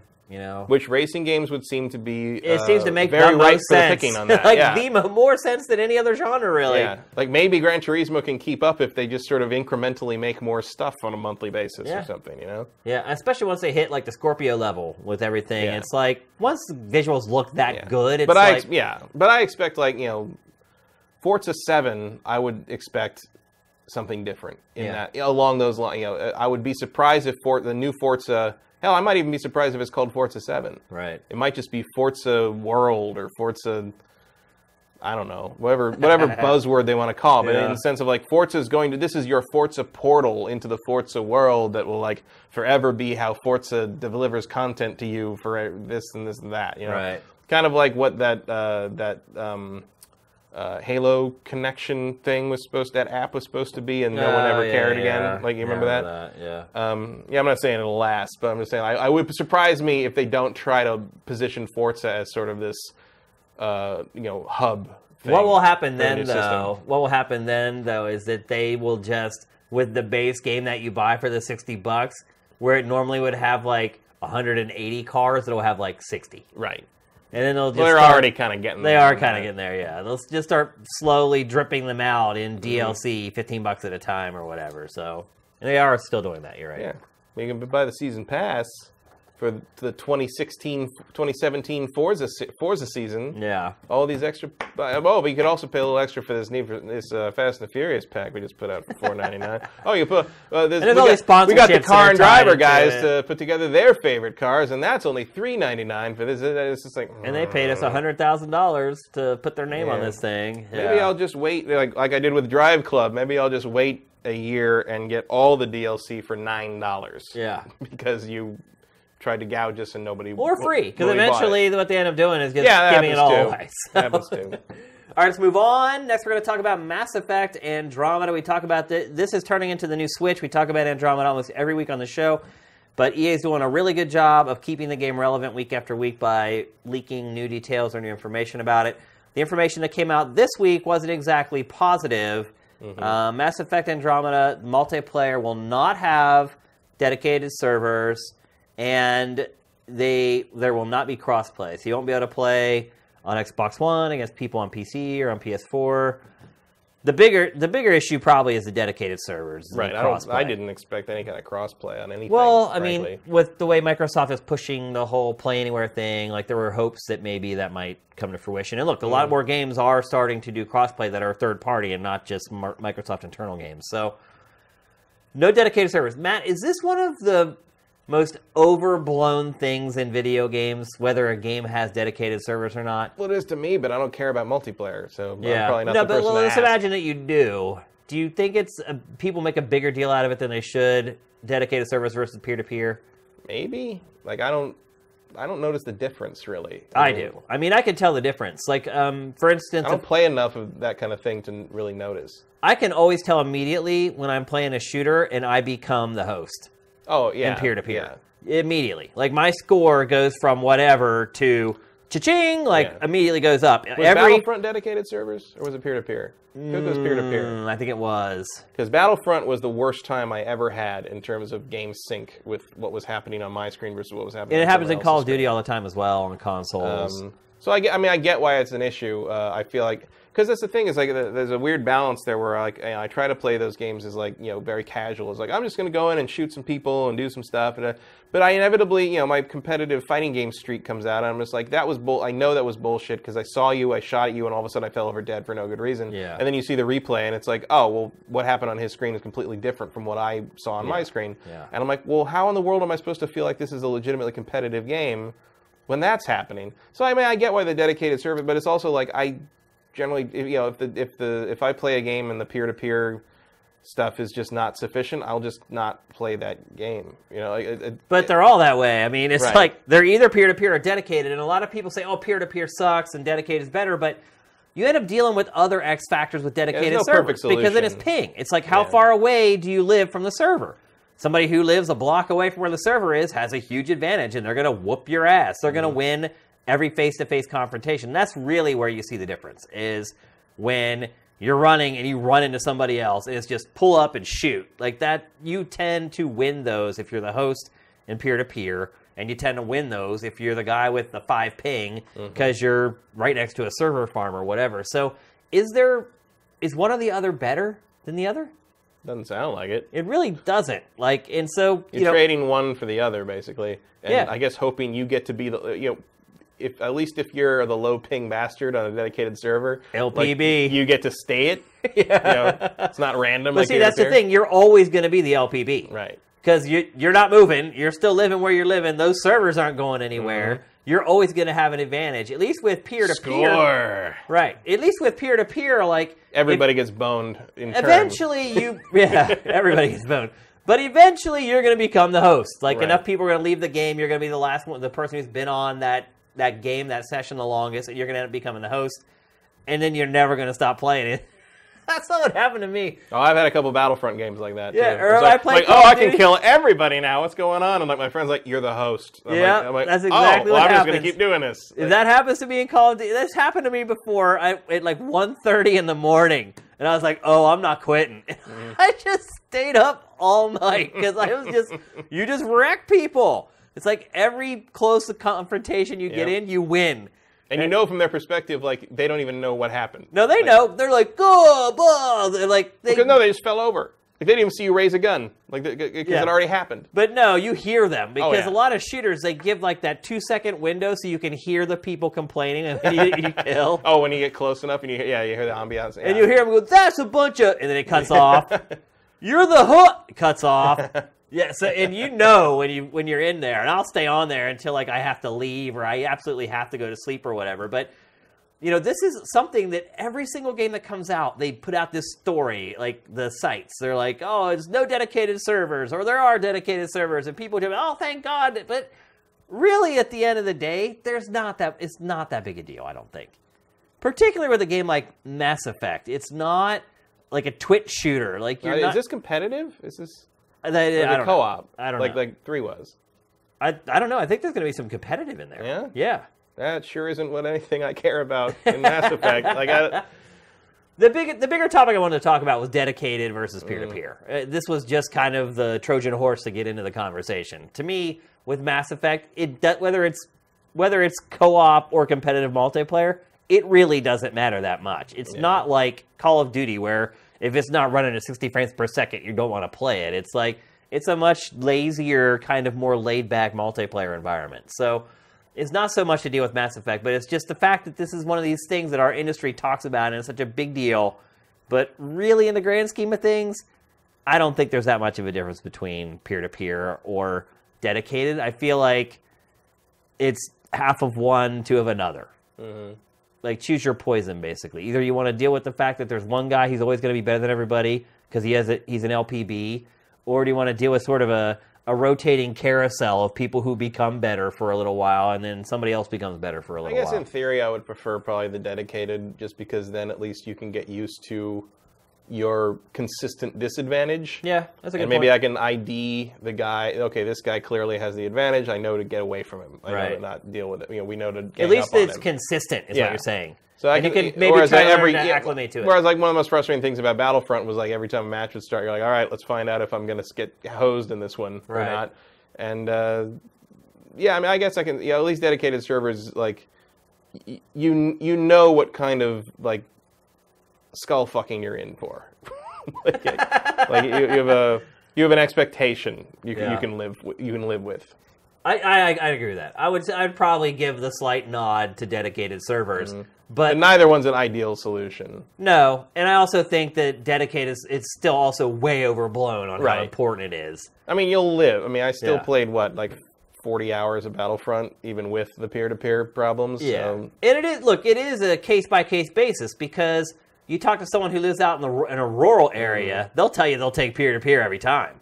Right. Because they're never going to be close to a server. server, They're right. always going to be like the highest ping player on the server. So it depends on where you live. Living in a city, they should they should have like contests. Like like that should be like the contest. Like if you win and you're out in the middle of the boonies, like you will put a dedicated server like down your street. yeah, yeah. Like You know what they should also do is like they should just acclimate for like the peer to peer stuff. Just I think Call of Duty actually experimented with that for a while, where they put kind of like a lag Yeah. on the host, so that they didn't have an Yeah, advantage. some, but- I, I think Gears did that at some point too. Yeah, I think It's you may be like- right. But you run, every once in a while you run to a game like Battlefront that doesn't even try. yeah, and it's just, like, whatever it mm. runs. yeah, which with DICE is kind of all you can ask these days. Yeah. But Uh, uh, I just thought it was interesting. Like, and for whatever reason today, whenever they put out the announcement for uh, Andromeda, I was like, and I'm guilty of it. Like, I had been Hmm. guilty of it. Like, oh my gosh, there's dedicated, or there's not dedicated servers. What are they thinking? And then I started thinking about it. I'm like, what am I talking about? What are everyone? What's everyone talking about? There's really This whole that much- courtroom is out of order. exactly. So, I thought it might be interesting to discuss, and I think it, it actually was. So, all right, let's move on. Chat saying Battlefront does have dedicated servers. Battlefront does. Yeah. Wow. Would never known. Yeah, I wouldn't have known that either. Are you sure? Is that just on PC though? See, I play on console. I played it on PS4. Yeah. I don't know. Yeah, I'd be interested to know if that is. Uh, al- he says almost all Battlefront games or ba- Battlefield All DICE games. games. I don't know. Whatever it was, it sucked. Yeah. so there you go. Half of one, two of the other. Let's move on to our obligatory Nintendo Switch topic for the week. It's actually been really quiet on the Switch front this week. Hasn't been like a lot of like the last couple weeks. It's just been Well, you should, big well, you should, you should try to keep it down when people are mourning what are they mourning? the the preemptive death of the system. Maybe I don't know. You think so? I don't think it's going to go too well past year one. No. No. So you're starting to you're agreeing with me what I said that I didn't think it was going to be successful. Was going to do under five mil this year. A lot of people in the comments last week thought I was crazy for saying that. By the way. Um, a lot of people. A lot of people said the same thing about the Wii U. Yeah. So, uh, and again, you can't. Ju- you're not be able to judge this thing by the launch. Like the Wii U sold out almost at launch too. I mean, Some people were so mad that they created accounts just to come in and tell me how crazy I was. A couple of our old lurkers came back this week, and uh, they got banned very quickly, I might add. But they did come back, and I I can tell because what happens is they they reach out on Twitter first, and they say, "Hey, they've been kind of negative about Nintendo," and then you go into the comments for Game Face, and here's like three accounts all at like zero or level one who are saying the same thing that these people said on Twitter. It's like, mm-hmm. come on, you gotta be better than that. like, I may be, I may be dumb, but I'm not stupid. I just don't think uh, there's anything there to tempt someone who isn't already you know, On board. already drinking the Kool Aid, basically. So the only news really that came out of Switchland, other than Other than you can't get one. yeah, yeah, I guess eighty Actually, percent. the, the main, th- the, actually, the main thing I saw about Switch this week, from like in terms of just like talk, was like the people who were rushing to get a Pro controller because they'd go up for like pre-order on like Amazon or Best Buy for like five seconds, and Yeah, then like yeah. they'd all they'd Pro controller disappear. sold out like that. Yeah. Uh, I still think What does that say? Does that say that people aren't believers? says, "Holy God, people don't want to use Joy Cons." Is that what it that says? to me? Yeah. Or they're not making many Pro controllers. I Yeah. think you're still going to be able to go into like a Best Buy or a big box store, and they're going to have all those. ex- You know, accessories really never sell out. Yeah. Uh, I because I, I don't think they're allocating the entire shipment to pre-orders. I think people people are like saying like, oh, it's sold out already. No, I think like five hundred thousand are sold out already, Right. and they're going to ship a million and a half of them, Yeah. more than that. They're saying in Japan, 80% of the launch allotment is sold out through pre-orders Mm. already. But I'm guessing that's maybe a million. Yeah, but remember, like PSVR was sold out through pre-orders like for months, and you could, I mean, you know, the launch day, you could walk into Target or Best Buy and buy Buy one, 'em. and they thank you for it. Yeah. So we'll see. I, I think the demand for Switch will probably be larger than the demand for PSVR, um, because PSVR was a It much better be. thing. Uh, yeah, they better hope it is. But Yeah. uh, I, I am not entirely convinced that you know. i i- at the very least, I would think you know maybe the first three, four people in line at your average Best Buy will be able to get one if they wait overnight. You know, or something Yeah. like that. Um, I wouldn't, but uh, I, I, I have a hard time seeing this selling out before launch day. Maybe maybe by noon on launch day. Yeah, so a Japanese magazine did a poll of Japanese gamers, and of those gamers, 10% said that they intend to purchase the Switch. Hmm. Any reason for alarm? I don't I don't like I don't have any other data points to compare that to. Like I don't Yeah. know what what the percentage of people who said that for About the PlayStation the same 4. poll from the same place about the PS4 or whatever. Like I You don't also know. need to know data on who these people are. Are they predominantly mobile gamers? Are they are Right. they hardcore console gamers? Are they handheld gamers who Mm. love the 3DS and the Vita? I mean, it seems low to me, but like I don't know.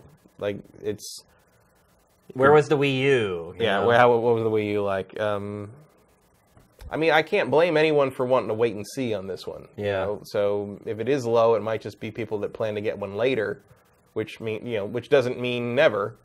So that it, you know, it's that's still a win for Nintendo in the sense that if someone buys a Switch March 2018, they've still sold them a Switch. yeah. Um, it just you know, you, and Nintendo is certainly not impatient. When it, you know, it's not like Sony where it's like, no, we bought a move, shut it all down. You know, we, we're gonna, you know, Nintendo will generally stick with stuff, unless it's the Wii U. You know, one thing I really like Boy. about uh, the Switch's release date is that scalpers are pretty much screwed. Because usually a console comes out like right before the holidays. yeah, you have the that and the Christmas. scalpers get to go on there and gouge all the parents who are trying to find them for their kids for Christmas. Well, it certainly happened with the NES Classic. It did. yep. Still still happening. Still yeah. happening. But uh, the scalpers, the market's gonna be a little more limited this Yeah. time. So maybe the people who actually want the consoles, to want to buy the consoles to actually play them, will get them this time, which is a good thing. So And I think you know, it seems to me that the people uh, that's really where you the scalpers have you by the balls is in that Christmas situation. Whereas like you gotta have it. You gotta get it before that day. Yeah, but I feel in general like you're you're yeah, certainly even if you're a Super Nintendo fan, I think you probably hate scalpers to the point that like you will be able to resist paying a scalper, you know, premium, pri- and maybe they'll just get stuck with them, Right. You know, and it, it, I mean, obviously, at worst case, they're gonna what return them for retail, but maybe when they return them for retail, the person who buys it next will be someone who actually wants it. Yeah. So, in spite of all this we just said, do you, you think that ten percent figure is still kind of low? It feels low, but again, I don't have any other data points to compare it to, so I might just be overestimating how what percentage of people. But it's like if you're you're talking about a gaming poll, right? Yeah. Specifically polling gamers. Gamers, yeah, Um, you'd think more than ten percent of them would want to play Zelda. yeah, yeah. You'd think. I think it's a, honestly a lot to do about nothing. I would like to see that poll done here in America, where maybe for a gaming population that's not quite as dedicated to mobile stuff. Yeah, I mean the polling that we've done on Sifted for Switch seemed like about half of the, of sifters were mm-hmm. going to get it eventually, at least eventually. I would say about ten. Actually, now that I think about it, hmm. about ten percent were like, "I'm getting it day one, no question," and then the other. 40% of that came like, you know, I'm waiting to see more software. I'm going to pick it up eventually. I mean, I think that's the more reasonable standpoint. So, you know, Yeah. just because people are waiting to see what happens after Zelda, because I mean, what the launch lineup's like ten games now, and eight of Yeah. them are available on other platforms. Yep. Called it. Yeah. Um, you know, and two of the what is it, it's one two Switch and uh, Bomberman are the two that you can't get anywhere else. Yeah. that's not going to sell me a three hundred dollar system. no. So yeah, I can't blame anybody for wanting to wait and see. Um, but you know, that wait and see might only be as long as it takes for Mario to come out. You know, who knows? So Yep. that's still a successful launch year for Nintendo if if a bunch of people decide to jump in when Mario and more robust software is there in the fall. Yep. Because I think they want to release it in the fall anyway. Frankly, Yeah, I think they just needed that little boost to I don't think they their can finances. Yeah, you can't put. You probably Zelda. You couldn't push past the fiscal year. Yeah. Well, they just need revenue. Period. I Well, also, maybe they the don't want- The bottom is falling out of their console business. Yeah, so they, maybe they also don't want like Wii U revenue on the next year's books or something like that. I don't know what that could the, be. what the Not that there are. would be any. Not necessarily no, but it's like um, those things are dry. I don't know if you know, it's like people were talking about getting clearance Wii U's or something, getting Wii. U. No, they're gone. Really? Like there's rumors that Nintendo basically recalled them Why? so they can sell them refurbished for 200 bucks on their website. Interesting. I don't. I haven't seen any actual proof of that. But if you tr- you go to a store, you, you think Wii U's would just be laying around. Wait, but no, they're gone. There Well, it no could Wii be U's. that they have to. They're only given so much shelf space, and they have to pull back the Wii U's so that they they can use that shelf space. Yeah, for but they the wouldn't Switch. be doing that yet. Eh, we're getting close. They've been gone for months. really Yeah. interesting. I can't understand why they buy them back to sell them cheaper on their website, though. I don't. I don't know how that all works. That's all. It is that's, Nintendo. no, well, no, that's also kind of a. There's a buyback return thing with retail, retail and distribution chains, and that's all changed since I worked Nintendo's very retail. business savvy. So Yeah. one thing I will say is anything that is done is probably to improve its bottom line. Yeah, there are ways you can do. But I mean, I've heard there's ways to do that, but like I, the retail chain has, uh, distribution chain has changed drastically since I worked retail. Yeah. uh, which was 17 years ago. So, Yeah. uh, but I've I've heard from people who still work in, in high enough places in store management that like yeah, there's there's ways you can everybody can kind of recoup their costs to some degree, and the manufacturer can get their stuff back and do what they need to do with it. Gotcha. Um, so that might be what's happening there. But like, I know there were some people that are kind of counting on like, oh, Wii U's are gonna get slashed to like crazy clearance prices, and I don't think that's gonna happen because I don't think they're there anymore. I think I think Nintendo took them. Oh, they mishandled that console so poorly. They really did a bad job with that. All right, let's move on. Our last topic of the show Yakuza Zero. Matt, you've been playing this game Yes. for the last week, Uh, since uh, Tuesday. since Yeah. Tuesday, so almost a week. Mm-hmm. Been getting huge reviews from some Yeah. publications. I saw like 9 plus on a couple sites. Mm-hmm. Um, I didn't look at its Metacritic, but I'm guessing it's settling around mid 8. 90-ish, 88. Really? That high? It was. Last I looked. I, mean, I haven't looked in a Wow. while. Is it that good? Yes, I think it's the best. I think Really? it's the best game in the series. Well, sure. It should Um, be. I don't know. I mean, But is it up to that pedigree, the high 8 9 range? I would say so for what it is. Wow. In terms of like a, For what it is, what does like that an, mean? like an action RPG story-driven beat 'em up. Yeah, it's like there's not really anything else like it. That's that kind of the attraction of it is there's nothing else like it. Yeah. And is there nothing else like it because of its cultural kind of differences? Yeah. Because it's kind of like Japanese developers Oh, trying it to the- make like it is a- the most Japanese game you will play this year. like I don't care even you're just playing even more than like a JRPG. Oh, by far. Because it's, because here's the thing. It's um, about Japanese culture. It's about Japan. It's about Japanese culture. They're all like that. Every single game, almost every game in the series, like revolves around shady real estate deals. yeah. Um, it's it is an immersion in this. I mean, it's a it's a heightened kind of stereotypical depiction of the Japanese underworld, like you know, very influenced by uh, yakuza movies, Uh-huh. uh, the Tokyo Papers, stuff like that. Yeah. Um, so it's not like a documentary about what it's like to Right, be a right. yakuza, but it just takes that kind of that you know this the, it's the glorification of the underworld the same way the Godfather movies do it. You know, the mafia never existed like that It makes it seem but it makes it this glamorous and- romantic, yeah, glamorous take on it, and this is sort of the similar way of doing this, even though it does depict everything as kind of a horrible life to have to live. Yeah. But also, you get to be a badass. So, um, but I mean, there's like it's, it's famous for like you know. Yakuza 3 has a 45 minute cutscene in the middle of it, in which mostly it's it's a bunch of older men sitting around a table uh, talking about real estate Yeah. deals. That like, and I, you know, and it gets you know this one has that too, where it's like it gets tied in with um, because if you've played uh, the other games, you know, because this game takes place in 1988 when uh, uh, Majima uh, and and Kir, uh, Kiryu Kazuma, the, the there are two major. You know, Kiryu is the main character of the series. Majima was a major antagonist in the original games, uh, who became a fan favorite. So that's probably why you're playing it. You know, he was he's been through the whole thing. He's the guy with the eye patch. Um, he's kind of the crazy dude, kind of crazy knife happy wacky dude. and there's ac- happy wacky dude. and there's a there's actually a really when you first run into him for the first time in this game in uh, is in chapter three. They uh, they do a really good subversion of expectations where you where you know he's working uh, at a at a major uh, club at a, with like a jazz band and and hostesses and all this stuff uh, you know super high end and this guy is starting trouble and and the the characters you followed into the into the place are like the one older CEO wants to leave because he's afraid of what's going on. The- The younger guy's like, "No, just wait. The, the manager will take care of it." And you see Majima come in, and you're like, "Oh, he's gonna just beat this guy to hell."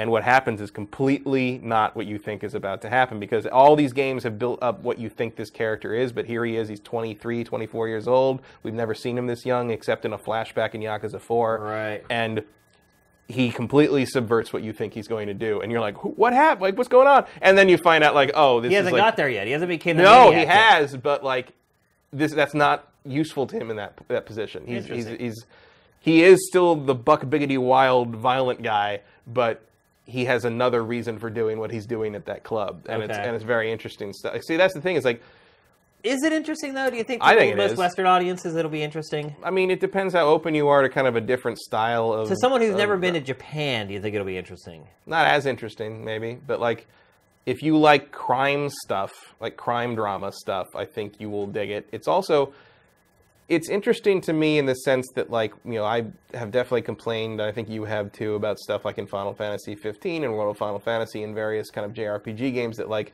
there's that weird sort of it's you know the the, the way of the performances and the drama and the way the motion capture acting works like it's that kind of heightened japanese style almost Noh drama NOH no drama kind of like like style of comedy and acting and people running around and looking and like it just doesn't translate to a global audience very well.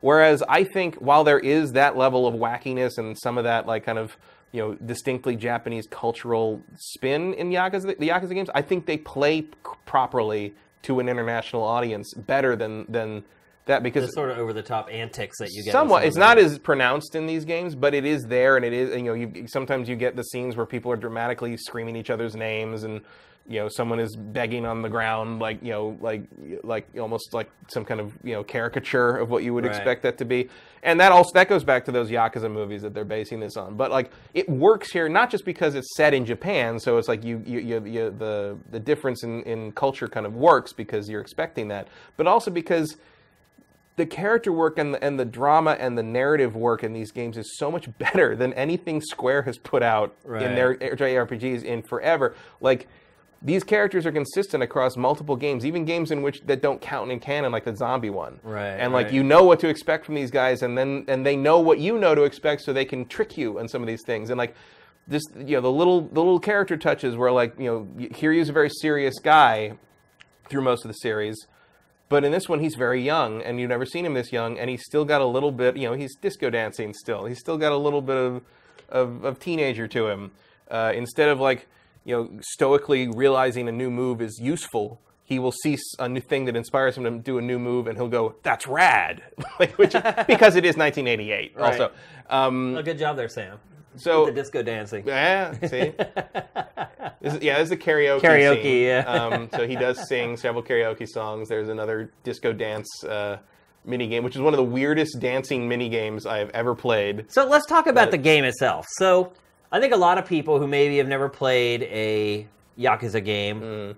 may assume that it's exactly what the graphic says, Grand Theft Japan. Is it like a Grand Theft Auto set in Japan? There's no driving. No, though, there's right? no driving. Um, there is, you know, you know, staged action set pieces from cars in a couple Right. places, but you cannot steal someone's car. Right? You're, you're running around a, a moderately sized open chunk of city, and you get in fights as you run. You know, there'll be guys who Can you go wherever you want, whenever you want? usually unless there's like a something happening in the story that's going to funnel you you know it's like the beginning you're funneled to various places and then chapter two happens and it's like go nuts Okay. go do whatever you want to do um, and eventually you know there's there's things called sub stories which are side quests that you run into with very usually there's slightly comedic or somewhat uh, mel, you know maudlin there's a lot and the funny thing is like and maybe you wouldn't notice it uh, if you know if you're not thinking about it. But uh, these games, much like Okami, have a very conservative, uh, politically conservative in Japan, uh, politically conservative mindset. And a lot of uh, what happens in these games is you'll run into someone who has a problem, and the reason they have a problem generally turns out to be that they've done something stupid or done something selfish or done something that kind of contradicts the general social norms or social code Yeah. And you as the you know the noble yakuza kind of help them out and generally beat somebody up. And then kind of they realize like oh this was the wrong thing to do and we won't we won't bother these people anymore. And then the guy you're trying to help is like it's like I understand now and I will do the right thing by you know traditional you know prescribed behavior norms and everything's going to be fine. And then you walk you walk away and then the, the your character will, will think to themselves about like I think everything's going to be all right now. Good work, me. You know, it's like and like and like it's it's all kind of by that formula, but it's like it's all done in the. It's, there's a lot of creativity. There's a lot of comedy to it. There's a, Yeah. you know, they they they're not afraid to go pretty weird in places. Oh yeah, Um, but Yeah. definitely. I mean, not as much. Like Yakuza Two probably has the the most infamous example where. Um, uh, you end up busting up a bunch of gangsters who are having like a baby night with yeah. diapers on Oh, I've, stuff. I've and seen crazy stuff in these games. And then Yakuza Three is also, I think it's three is famous for the the part where you uh, have to punch out a tiger. yeah, yeah. Uh, but this, so this game doesn't have shooting either. uh, that you do have guns, but they're like kind of auto targeting. Right. It's a it's a beat 'em up more than anything else. The the the the combat is is instanced. You know, you'll see guys and they'll run up and they'll be like, okay, time to fight. You know, you'll change. So you can fight. you you can't just run around the open world and just walk up and fight people. No, that would be rude. Uh, but like, but basically, you'll and it's better than it used to be because you used to have to wait through a loading screen. But now, like, you'll you'll walk like here you see like it says hooligans. Like you see these guys, you'll eventually learn to identify who the guys who will attack you are, and they'll see you and go like, hey, like, and they'll run over to you, and the fight will start. Okay. Um, and sometimes you'll like see like one of them walking around by themselves. You can run into them and they'll be like, "Hey," and then they'll and then you'll fight. You know, you you can generally control when you get in a fight. Okay. They added this weird thing that was that I find a little bit annoying in this one uh, that I I am pretty sure is inspired by Dark Souls. Uh, where they're in both, because uh, Kiryu here uh, operates in Kamurocho in Tokyo, and Majima operates in Osaka, and but in both maps, you'll sometimes see this like seven foot tall dude walking around with a giant number over their head. And what that is is that's Mr. Shakedown. There's these guys, these giant guys named Mr. Shakedown, and you you can get away from them, but if you fight them. Uh, if you beat them, you get all their money, and if they beat you, they take all your money. Well, I notice when you're punching people, money flies out. Right. Money's a big deal in this. So so if you lose to Mr. Shakedown, he takes all your money.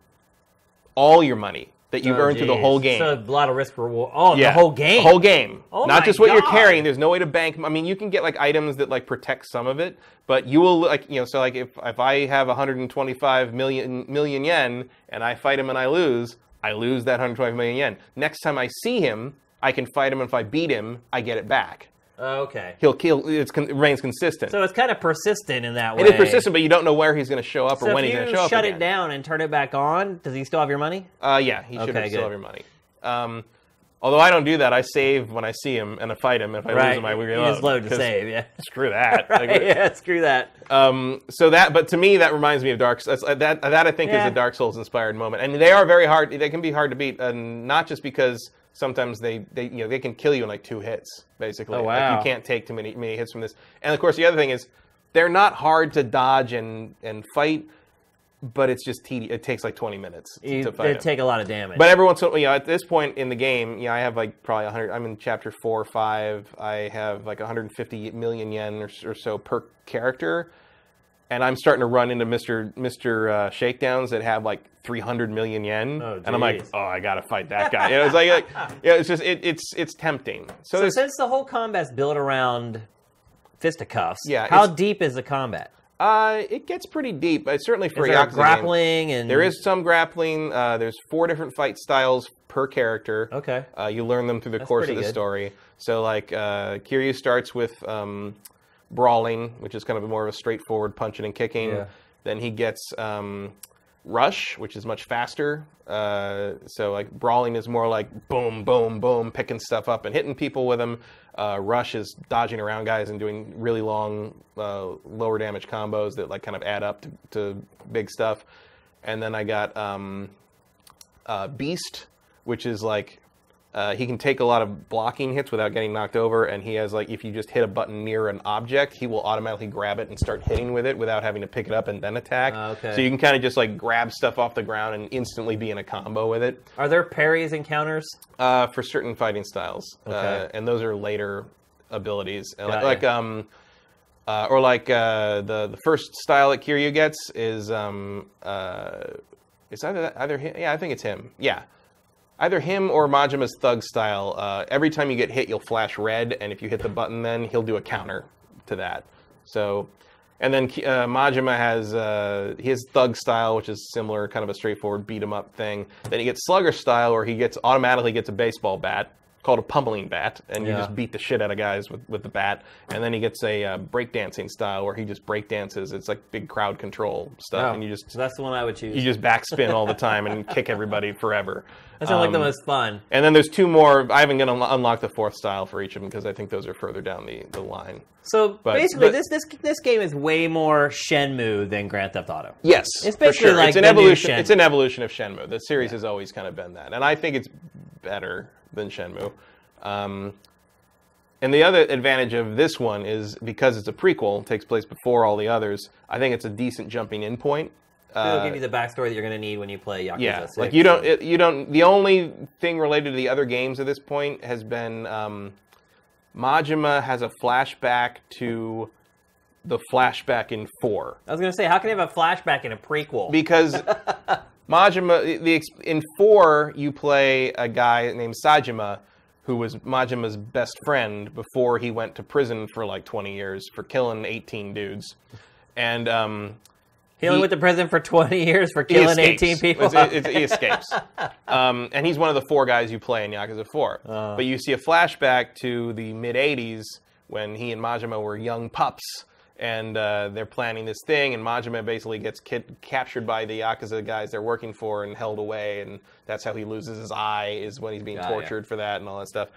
So that has happened, but you get that flashback again in Yakuza Zero. Um, but you got the, it's a flashback to the flashback from four. Right. But it still took place earlier, so you don't need to know that. It'll just be like you'll just see a flashback in black and white and be like, oh, okay, that, that's what happened before.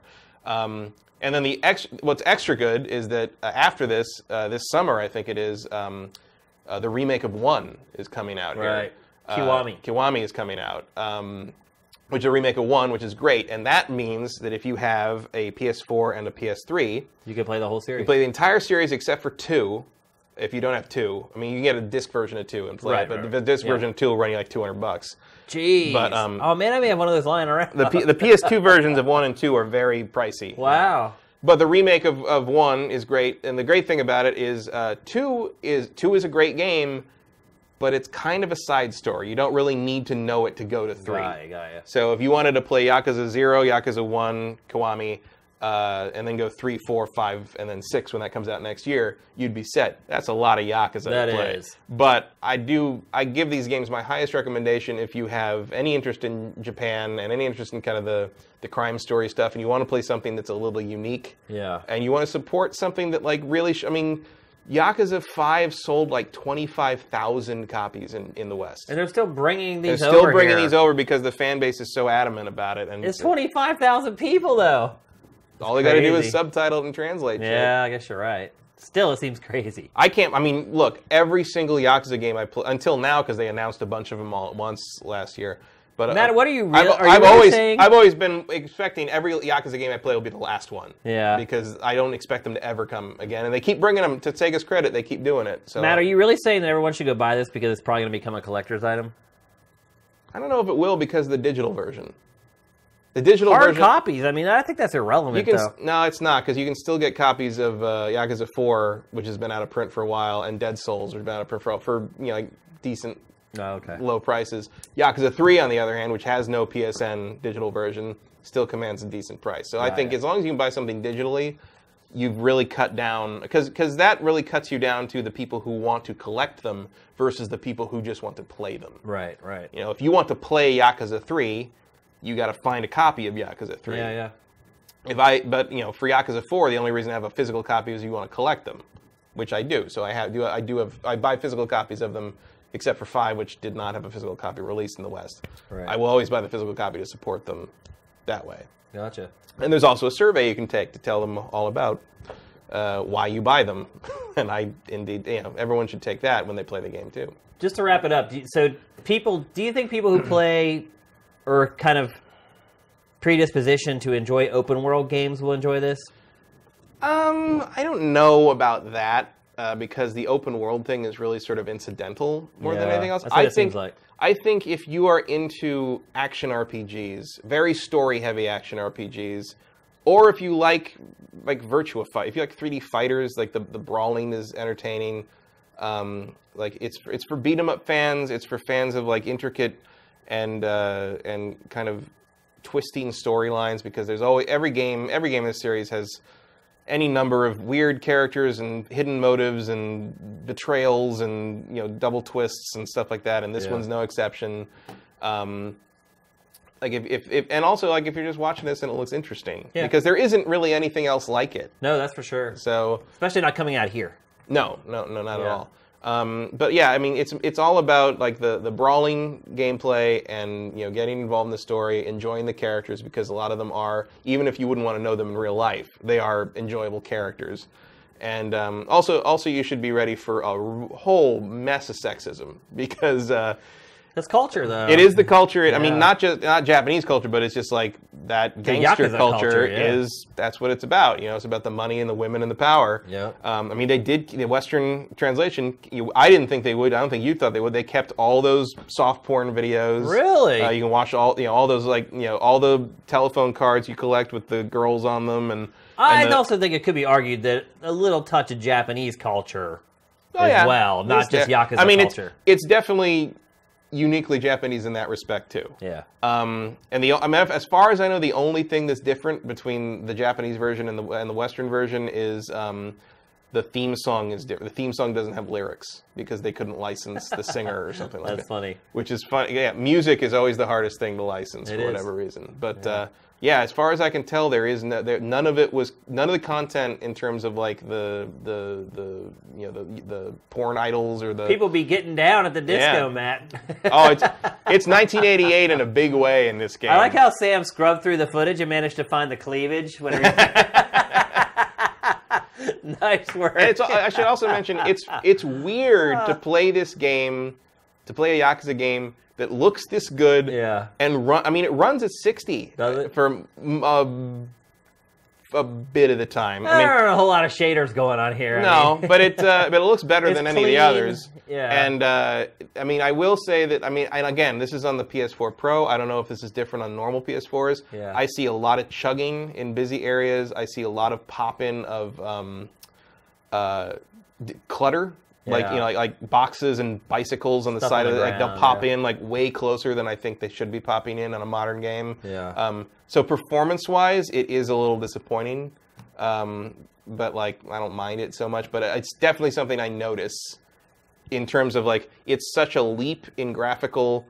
And this should tell you something about how long it's been stuck on the PS3. Yeah. That this is a big graphical leap. Right, right. But the graphical leap does not come with the smooth performance that sort of has also defined the series. So I'm, I'm a little disappointed in how much how obvious it is that when you get in the really busy streets, not so much in the alleyways and stuff, but the bu- busy shopping streets with all this stuff happening, you'll just start seeing stuff pop in, and it's annoying. Yakuza Six looks a good bit better than this. Yeah, probably. Yeah. And I don't, I don't remember if this was if this had a PS3 version in Japan or not. If this was a dual release. Uh, I know can't either, remember actually. I, I feel like it was, but maybe I'm thinking of Yakuza. 5. No, Yakuza 5 didn't have a PS4 version. No. I might be totally wrong on that. I don't know. I feel for, for some reason something in the back of my head says that this one, or maybe I'm thinking about Kiwami. One of them I think had both a PS3 and a PS4 release, so that would ex- maybe explain that. Yeah. But yeah, don't expect it to be pristine performance-wise. At least on the P- PS4 Pro. I don't know if there's. I don't think people do. Maybe not. there, there is jank here. Yeah, like I mean, I it figured. You know, you can even see that. And with in, that in mind, do you think it's worthy of like the high eight, nine score area? I love it. I mean, I love all these games. I, Yeah. you know, I, I, You've also been to Japan many times. You appreciate Japanese Yeah, culture. although although I uh, played, no, I, I'd been to Japan when I played the first one, but I didn't realize that we were staying. We'd been staying like a mile south of where these take place yeah. until then. Yeah. Uh, and then, of course, that was the year I played. I played the first game on PS2 for like sixty hours or something. Then we went to Japan. Yeah. And at one, I remember one night we ended up in that area, and I'm like, oh no, there's a bar over here. The map is is street accurate, That's like to crazy. the building. It's incredible. Um, I mean, it is really the next evolution of Shenmue. That's really what it is. yeah, and like It'll be interesting to see how Shenmue 3 stacks up to exactly this like will Shenmue three match up to this game? Not just in terms of I would of actually be surprised if it does. so so would I to be honest. Um, look, We'll see, though. I backed that game in a, in in you know there's no rational reason I backed I backed Shenmue you like because I love Shenmue. I love That's Shenmue. why. That's a rational reason. But uh, well, do I think it's gonna? I mean, I'm worried Shenmue three is gonna come out and I'm not even gonna be able to play it. I'm trying to stay positive. I'm trying to say positive for sure, but it's like that's the, the conundrum of Shenmue three is like if you if you You're don't setting yourself up for the fall. Well, it's also if you don't upgrade it to be m- playable by a modern audience, the way Right. Yakuza is, yeah. You're going to alienate a bunch of people that might otherwise try it. If you You also if have you do upgrade, that'll get pissed off. right? If you up, do update it and you it doesn't control like an awkward piece of shit, people are going to get really mad because That's how funny. is supposed to be. But we just don't run with the right trigger anymore. Right. Yeah. Gamers. Love ya. All right, it's time for our trailer of the week. It's a really short trailer, by the way. So uh, if you want to ask questions, you need to start typing those in right now with the delay on the stream and everything. Um, there's a game that just came out that we have not really covered much on Game Face, and I wanted to make sure we gave it a little bit of love, just in case people out there are interested in it will at least know that the game is out there and available. And I, I have this game, but you? I didn't play it yet because I am two games behind in this series, and I'm waiting for the next remaster to come out to catch up. yeah. So I'll talk to you in March. Yeah, and I'll talk to you in uh, February by the time I read the end of the title of this game. Kingdom Hearts 2.8 Final Chapter Prologue. This is the launch trailer for the game. This game compiles how many Kingdom Hearts 3 games into one? Um, well, it's actually one previously released game, Dream Drop Distance. they rem- remix. They something. remastered Dream Drop Distance, and then there's the two point. There's like a new bit of gameplay with uh, Aqua from Birth by Sleep, and then there's a new movie trailer short thing that's supposed to also set up three, but also be related that um, the mobile game uh, Chi or Chai or Yeah. something. I don't know. It is so man. confusing. I don't. It is the most confusing game release of this year. I guarantee you that much. But uh, I'm thrilled. Gonna. The next one will just be three. yeah, how nice will that it gets really I'm ha- really happy the eighth game will be the third game. because they have like all the handheld versions, and Yeah. there's like one point. It's just insane. Well, a lot of that I think comes from the fact that uh, they ended up having to stall for a decade while Nomura toiled away on Right. Versus 13, and Wasted here we time. are. All right, so this is it. The launch trailer for Kingdom Hearts 2.8. Get those questions in.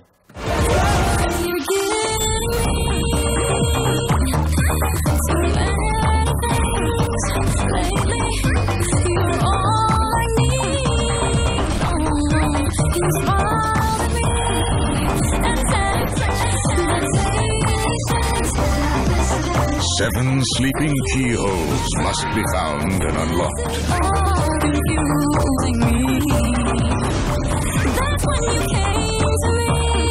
You know this place, Aqua? I visited once.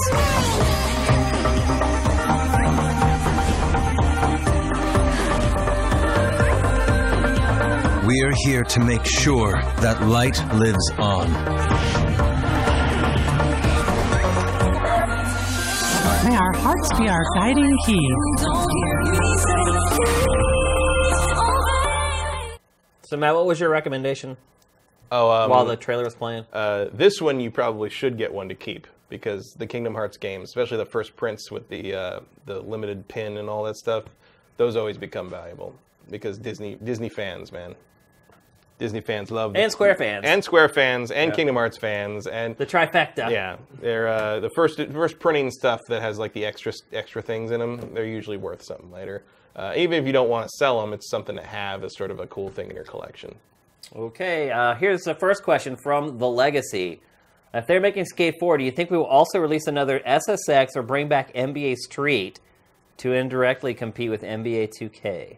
No, No to what? NBA Street. I mean, I would love to see another SSX, Yeah, I think everybody. but I think uh, Steep has probably scared everybody off that for a while. I mean, they're completely different games, though. Yeah, but that's not going to matter to like investors. No, you're probably right.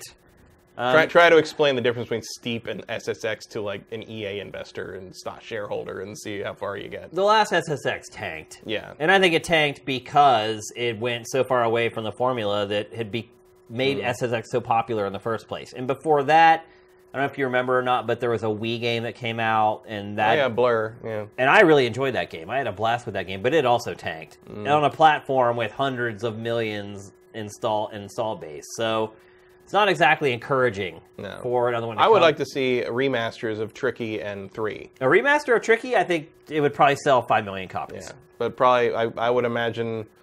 Uh, EA, well, EA doesn't seem too keen on remasters for some Yeah. reason, uh, which is weird because it's, I mean they've always neglected their back catalog. Uh, until GOG came along, some of their old PC games were lost forever. Yeah. people thought. Um, but like, I mean, maybe they don't want to go through the prob the, the the hassle of relicensing all that music, because I mean, obviously you at least have to get tricky. Right? Yeah, I think they could probably get that pretty cheap. Though. Yeah. But I would, I mean, Would they even have to relicense it? I wonder. yes, they, for a new release they would. Yeah. Yeah.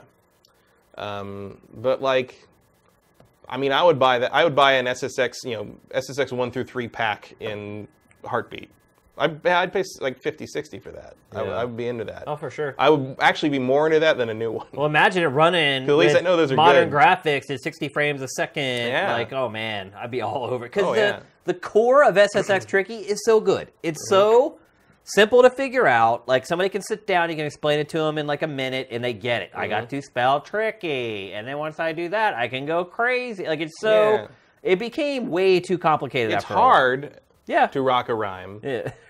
at times. Especially one that's right on time. yes. But uh, as refer- uh, your question about NBA Street, no. I don't think they're going to bring back NBA Street. I Uh, feel like that subgenre is pretty much gone forever. yeah, the whole like arcade style sports thing, like that's left to like the indies to handle. Maybe now. if that NBA Jam, uh, resur- you know, resurrection a few years ago had been good, yeah. but it just didn't.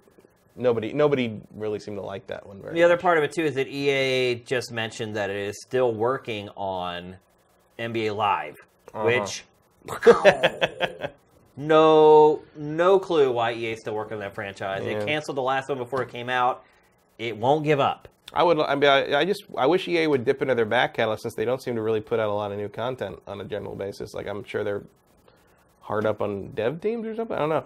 But I'd love to see an SSX remaster collection. I'd love to see a Def Jam collection. Oh, fight for New York. those were those were fun games. Uh, what about Cool Borders? I never played Cool Borders really. I didn't either. That was always like that was always like the cheap knockoff. Like I have, a, I have a friend uh, Miguel Concepcion, who's a also game journalist. He uh, for he loves Cool Border. He played Yeah. he played a ton of Cool Borders too, if I remember right. I know a lot of people that play Cool Borders, but I, after I played uh, 1080 snowboarding on N64, Cool Borders just seemed like junk to me. yeah, yeah, that's true. 1080 sense of place really ruined the the the competition. Yeah, Cool Borders was kind of like the corny chakabra like Yeah. version of snowboarding, where 1080 was kind of like the more classy, like more Yeah. realistic game. I don't know. Once I played 1080, It thought seems Cool Borders was ridiculous. uh, Like SSX3 and 1080 have this similar thing going on for me, where it's like, and it seems ridiculous now when you look at the graphics compared to Yeah, today. But like, yeah. there was moments where it's like, wow, you can. It's like you can smell the outdoors. it's so it's so realistic and believable. It's and it's quiet. It's like it's, you, know, you can hear the crunch of the powder. Um, here's a good one from Justin Horman, who always has asks good questions. Uh, with the recent release of Double Dragon 4, what game from the NES area do you think would work well with a new sequel like DD4 or Mega Man 9? Double Dragon 4. Yeah. It just came out and got Which panned. game do you think could have a sequel that would actually hold up in this day and age more than just for nostalgia? As in, like, I mean, to be perfectly honest, not many. Yeah. Uh, if, I mean, especially if you mean something I think would sell. If you mean something I think would I'd, I'd have fun playing, I would like to see a new Blaster Master, and I would like to see a new Low G Man. Nobody remembers Low G Man, but I had a great time with that game. Um, Double Dragon 4 has been getting hammered. When, Yeah, when hard. Famitsu gives a game a bad score, you Yeah. know it's terrible. It's either terrible or something didn't clear. Yeah, exactly. The check didn't clear. Uh, I mean, honestly, I don't think most of the games from that era, other than the obvious ones that we could give you, were pretty bad. Um, but if there's one game that I still think the gameplay, the core of it is still fun and could still work, I think it's Tecmo Bowl. Sports games. Like, sports games from that era are still fun because they're simple and they're easy to pick up and easy to play. I played Tecmo Bowl thousands of times. I can still play Tecmo Bowl and enjoy it. Uh, they're still doing Tecmo Bowl commercials. Like, they have that whole Yeah. campaign for, what is it? Hyundai or something with Bo Jackson, where he's literally in the SUV driving down the field, Oh, and the players yeah. are diving at him like they do. Um, that game, I feel like, can always be revived, but every time they've done Did it, you ever have imagined back then that they'd be using Tecmo Bowl references to sell cars? in 30 years Crazy. later or whatever, yeah. Um, but you know, that's a sports game that people didn't even care about football enjoyed playing. Yeah. And they've tried to revive it a couple times, and it's always been so wrong. Like I've, Mm-hmm. I remember the last time they did it. Like, what happens is PR people send out feelers, and they send an email and say, "Hey, is anyone interested in like checking out this game?" And uh, that was what they did with the last Tecmo Bowl, like revival or whatever. And I could tell I was like one of the only people that was Yeah. like, "Yeah, sure," because you know, you know, you're one of the only ones when when they say, well, when do you want us to come by? And you say, what times do you have? And they're like, anytime you want. Whatever you want. Yeah. And they came by, and you know, I, I tried to be nice, but as soon as I saw it, I'm like, the, the spirit isn't here. Like, Right. you have to have the core gameplay. What you need to do is you need to make Tecmo Bowl. Bo Jackson destroys the NFL universe Yeah. and embrace the ridiculousness of what made everybody exactly. love it. They tried to kind of bring. Try to more- make it a good game. They you did. can't make it a good game. You got to make it an entertaining game. You got to make it Tecmo Bowl. Yeah. You got to make it play like Tecmo Bowl. Even Tecmo So- Super Bowl was kind of, you know, it, it didn't have the luster that No, the NES one had. I still played the living hell out of Super Bowl though. but I played the original way. But we like in my in the in the, the the lounge we had in high school, we had an NES and a Super Nintendo with the, with those Uh-huh. both games, and every time we'd go, everybody would always pick the NES one. Yeah. Everybody and everyone, yeah, it was there was the wrestling match to you know get Bo, but like. Yeah. You know, people just loved the way it felt and loved the way it played. Super Bowl had like and the we didn't little- care. Had like the more of the corny cutscenes and Yeah. stuff like that. But yeah, the core gameplay of uh, of the first one was better. Uh, Super Cordon Blue, Shane, do you have any more thoughts into a sifted member meet and greet? I would love to do it. Um, where we do it is the big question. Um, I don't know how many of you sifters are in LA, but if you guys want to leave um, on the archive on the site, if you guys want to leave comments saying, "Hey, I'm from LA," uh, we'll do it. We could do it like in a week. Um, I can't do it this, this week because obviously the Super Bowl, but maybe like next weekend we can get together and have a couple beers. I am down whenever. Um, so just let me know if you're in LA. Um, other than that, maybe PAX meet and greet or something at some point if I feel like enough of you guys are going to be there. But uh, if some of you guys are in LA, I'll hang out whenever. So just let me know. I'm sure Matt would maybe stop by for a beer as well. in LA, yeah. Anywhere else? No way. I don't see the next time I'm going to PAX. So. Oh, and then Cheater Hater filled us in on exactly what 2.8 was. It's a remaster, of a movie, and a demo. Justin Uh, Norman expected me to say a Sega game. Sega games weren't on uh, Nintendo unless they, you're talking about the, the, the bootleg Tengen games. yeah. Here's a good one from. I like to see more Shinobis. Yeah, that's not a bad. A Shinobi remaster collection would be nice. Anything. Bring in Phantasy Star Online 2 to America. Here's a good question for you, Matt. Mm-hmm. Would would an HTC Vive version of Resident Evil 7 get you to play sooner? No. No. So the fact that it has the VR doesn't work on PC yet has no, No, it has bearing nothing to do with it. It's, I just don't care about the game. I'm not a horror fan, really, and especially some. I mean, look, like at least looking at the concept of that game, like, like I get why it's appealing to you, but I'd rather just watch Texas Chainsaw Massacre again. Like, it's, at least that's over in two hours, Uh, an hour and a half. That's a pretty short movie. Right? uh, will there be more Switch only Pachter Factor episodes this month? No, there won't. Uh, there's, I think there's a Switch, que- at least one Switch question in almost every episode coming up this month.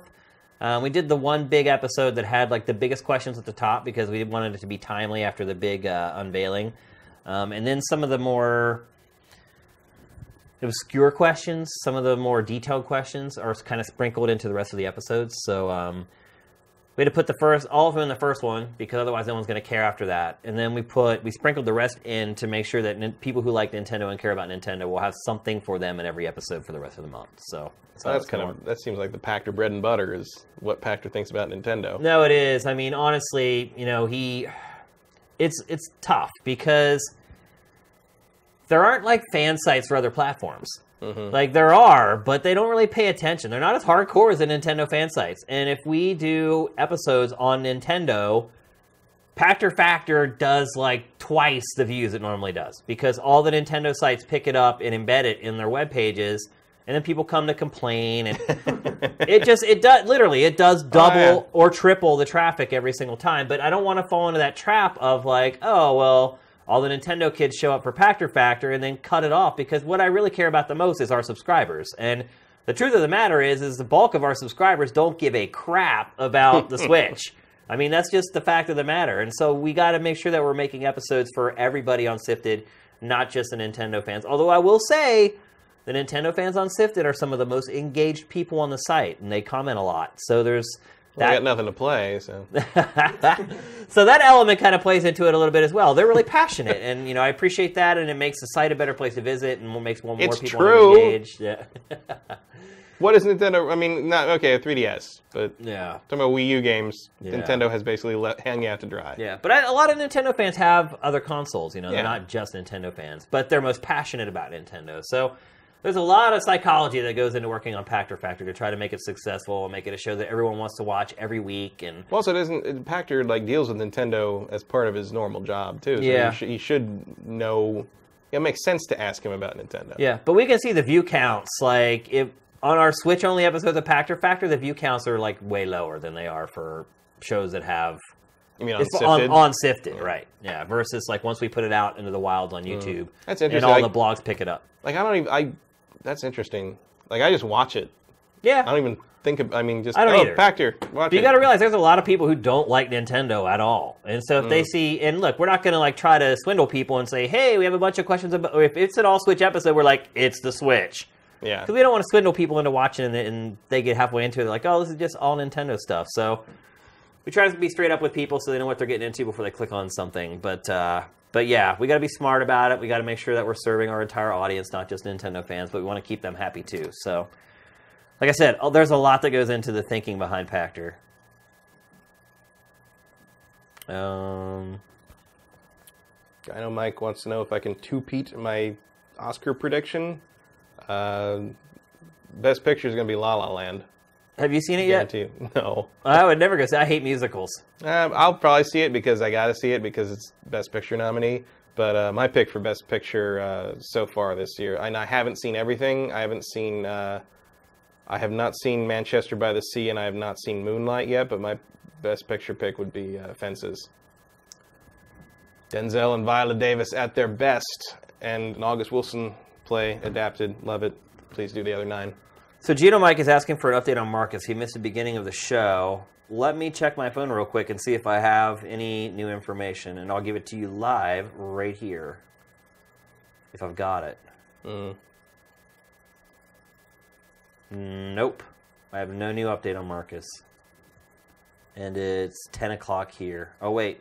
Maybe I do. Uh, do not see anything. Uh, no. No new update. Nope. Nothing yet. So, stay tuned. We'll see how it goes. This Keep stuff happens in its own time. stay positive. Get your fingers. Keep your fingers crossed. And of We're course, all- for the people who are, you know, close and involved in that, the last thing that's on their mind is telling us what's happening. Yeah, yeah, So exactly. They got, they got their own stuff to deal with. Yep. Um, Score Fear. In your opinion, what's one thing Nintendo does better than anyone else besides developing games? D-pads. D-pads. I love Nintendo D-pads. I would say using its characters to get people to try new things. Like a lot of people are like, "Oh, it's Like golf.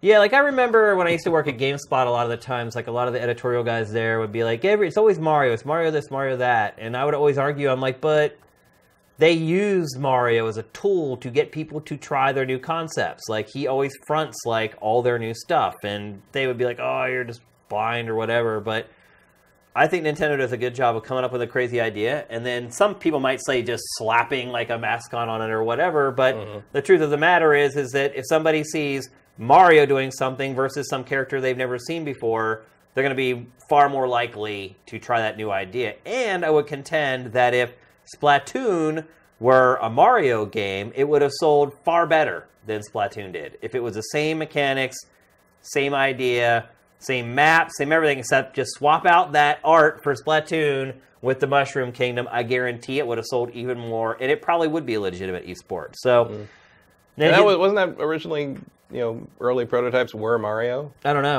I That's haven't what heard I, I that. read. It was like it was kind of like a Mario Sunshine-ish No, I hadn't heard that. thing, but- and then at some point they the placeholder like squid creature was uh, like just kind of like no, let's go with that. Yeah, Like, let's Nintendo not has do gotten one. away from that a little bit over the Yeah. last ten years. Like it used to be really good at it, but over the last like decade, like some of the concepts they have, like just created some goofy character to try and front it. And in all honesty, it hasn't worked out that great for Mm. Nintendo with those new games. So It's been a while since they created something that really caught on in the mainstream popular mind. you're right, Um, and maybe that's part of it because they've kind of switched. I mean, even. Pikmin is really not known outside of enthusiast circles, Yeah. and I love Pikmin. Where the hell is Pikmin Four? it should be That's coming. That's the most disappointing prediction you didn't get right. Yeah. For the Switch so far is that they haven't sh- talked about It's Pikmin always- Four at they all. said it. Miyamoto said it's done. I have no idea. Maybe there's going to be like another surprise, like Diddy Kong racing at the Yeah. holidays or something. It'd be a nice thing to have for the holiday, yeah. Uh, but Wolf Wolf Wolfox 10JC is uh, asking for Super Bowl predictions. Well, Sam's a Patriots fan, and I still like him, believe it or not. Um, I mean, you got to pick the Patriots. You don't think the Falcons can do that? I think the Falcons can win. I just think you'd be dumb to pick any other team but the Patriots. Um, I mean, look, back when the Patriots lost Super Bowls against the Giants, I picked the Patriots in those games too. So it's just if you're picking, if you if you're betting and you're and you're ignoring the line, the Patriots. What's the line for the game, Sam? I think it's only like three. It's only three, then I go Patriots. If it was like a six point spread, I'd probably go Falcons. But you're not going to find that anywhere. So I go Pats. As much as it pains me to say it, You just said go Pats. I did. Please don't record that and loop it or anything. I'll never say it again. Oh, there's a ton of questions.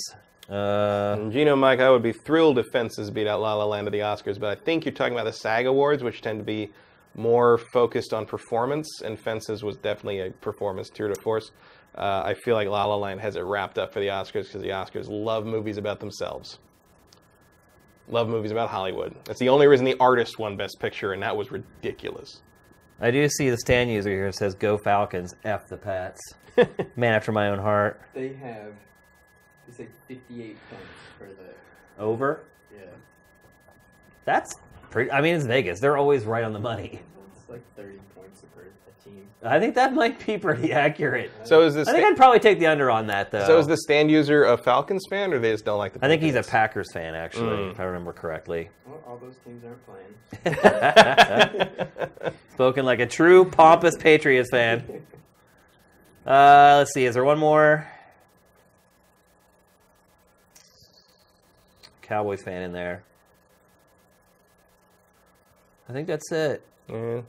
All right, party people. Thanks for sticking around so late. I know the stand users in Japan. I have no idea what time that is. Um, what would that be like? Yesterday. no, it would be tomorrow. It would Depends be on like if you go over the international. I think it'd be like dateline. 1 p.m. tomorrow. I think, if I'm, unless I'm totally mi- about right. my. I think it's 12 hours ahead, right? No, I think No, nine, I mean 10 hours ahead. It's nine or 10 hours, depending on whether it's daylight it's savings or not. 10 ahead, yeah. All right. That's it for Game Face. 10, nine or 10 back, but then tomorrow. But then if you come this way over the international dateline, you actually relive the same Yeah, we period relive of the same- time yeah. again. It's like I always used to tell you when you'd go to Japan and I wasn't, I'm just like, don't tell me what happens. Yeah. so that's it for Game Face episode 73 right here on Sifted Games. Thanks to everybody who tuned in on the stream and asked us great questions at the end. Um, stay in tune to our Twitter feed. We'll update on Marcus um, as best we can. Um, I don't think his wife is going to take over his Twitter feed uh, while this is going on to keep people informed. So we'll do the best that we can to let you guys know what's going on with Marcus um, on the site as well. Um, we'll probably pop into that story that we published today about it, and uh, in the comments, we'll kind of update you as we get new news. Obviously, being very sensitive to uh, his family and everything. So we'll give you everything that we can. Um, I promise you that. So another great show, Matt. Sam, good luck. You're to need it. Oh, yeah. Like, what are you doing to Sam after this? What are you. Everybody have an awesome night. GameFace is up and out.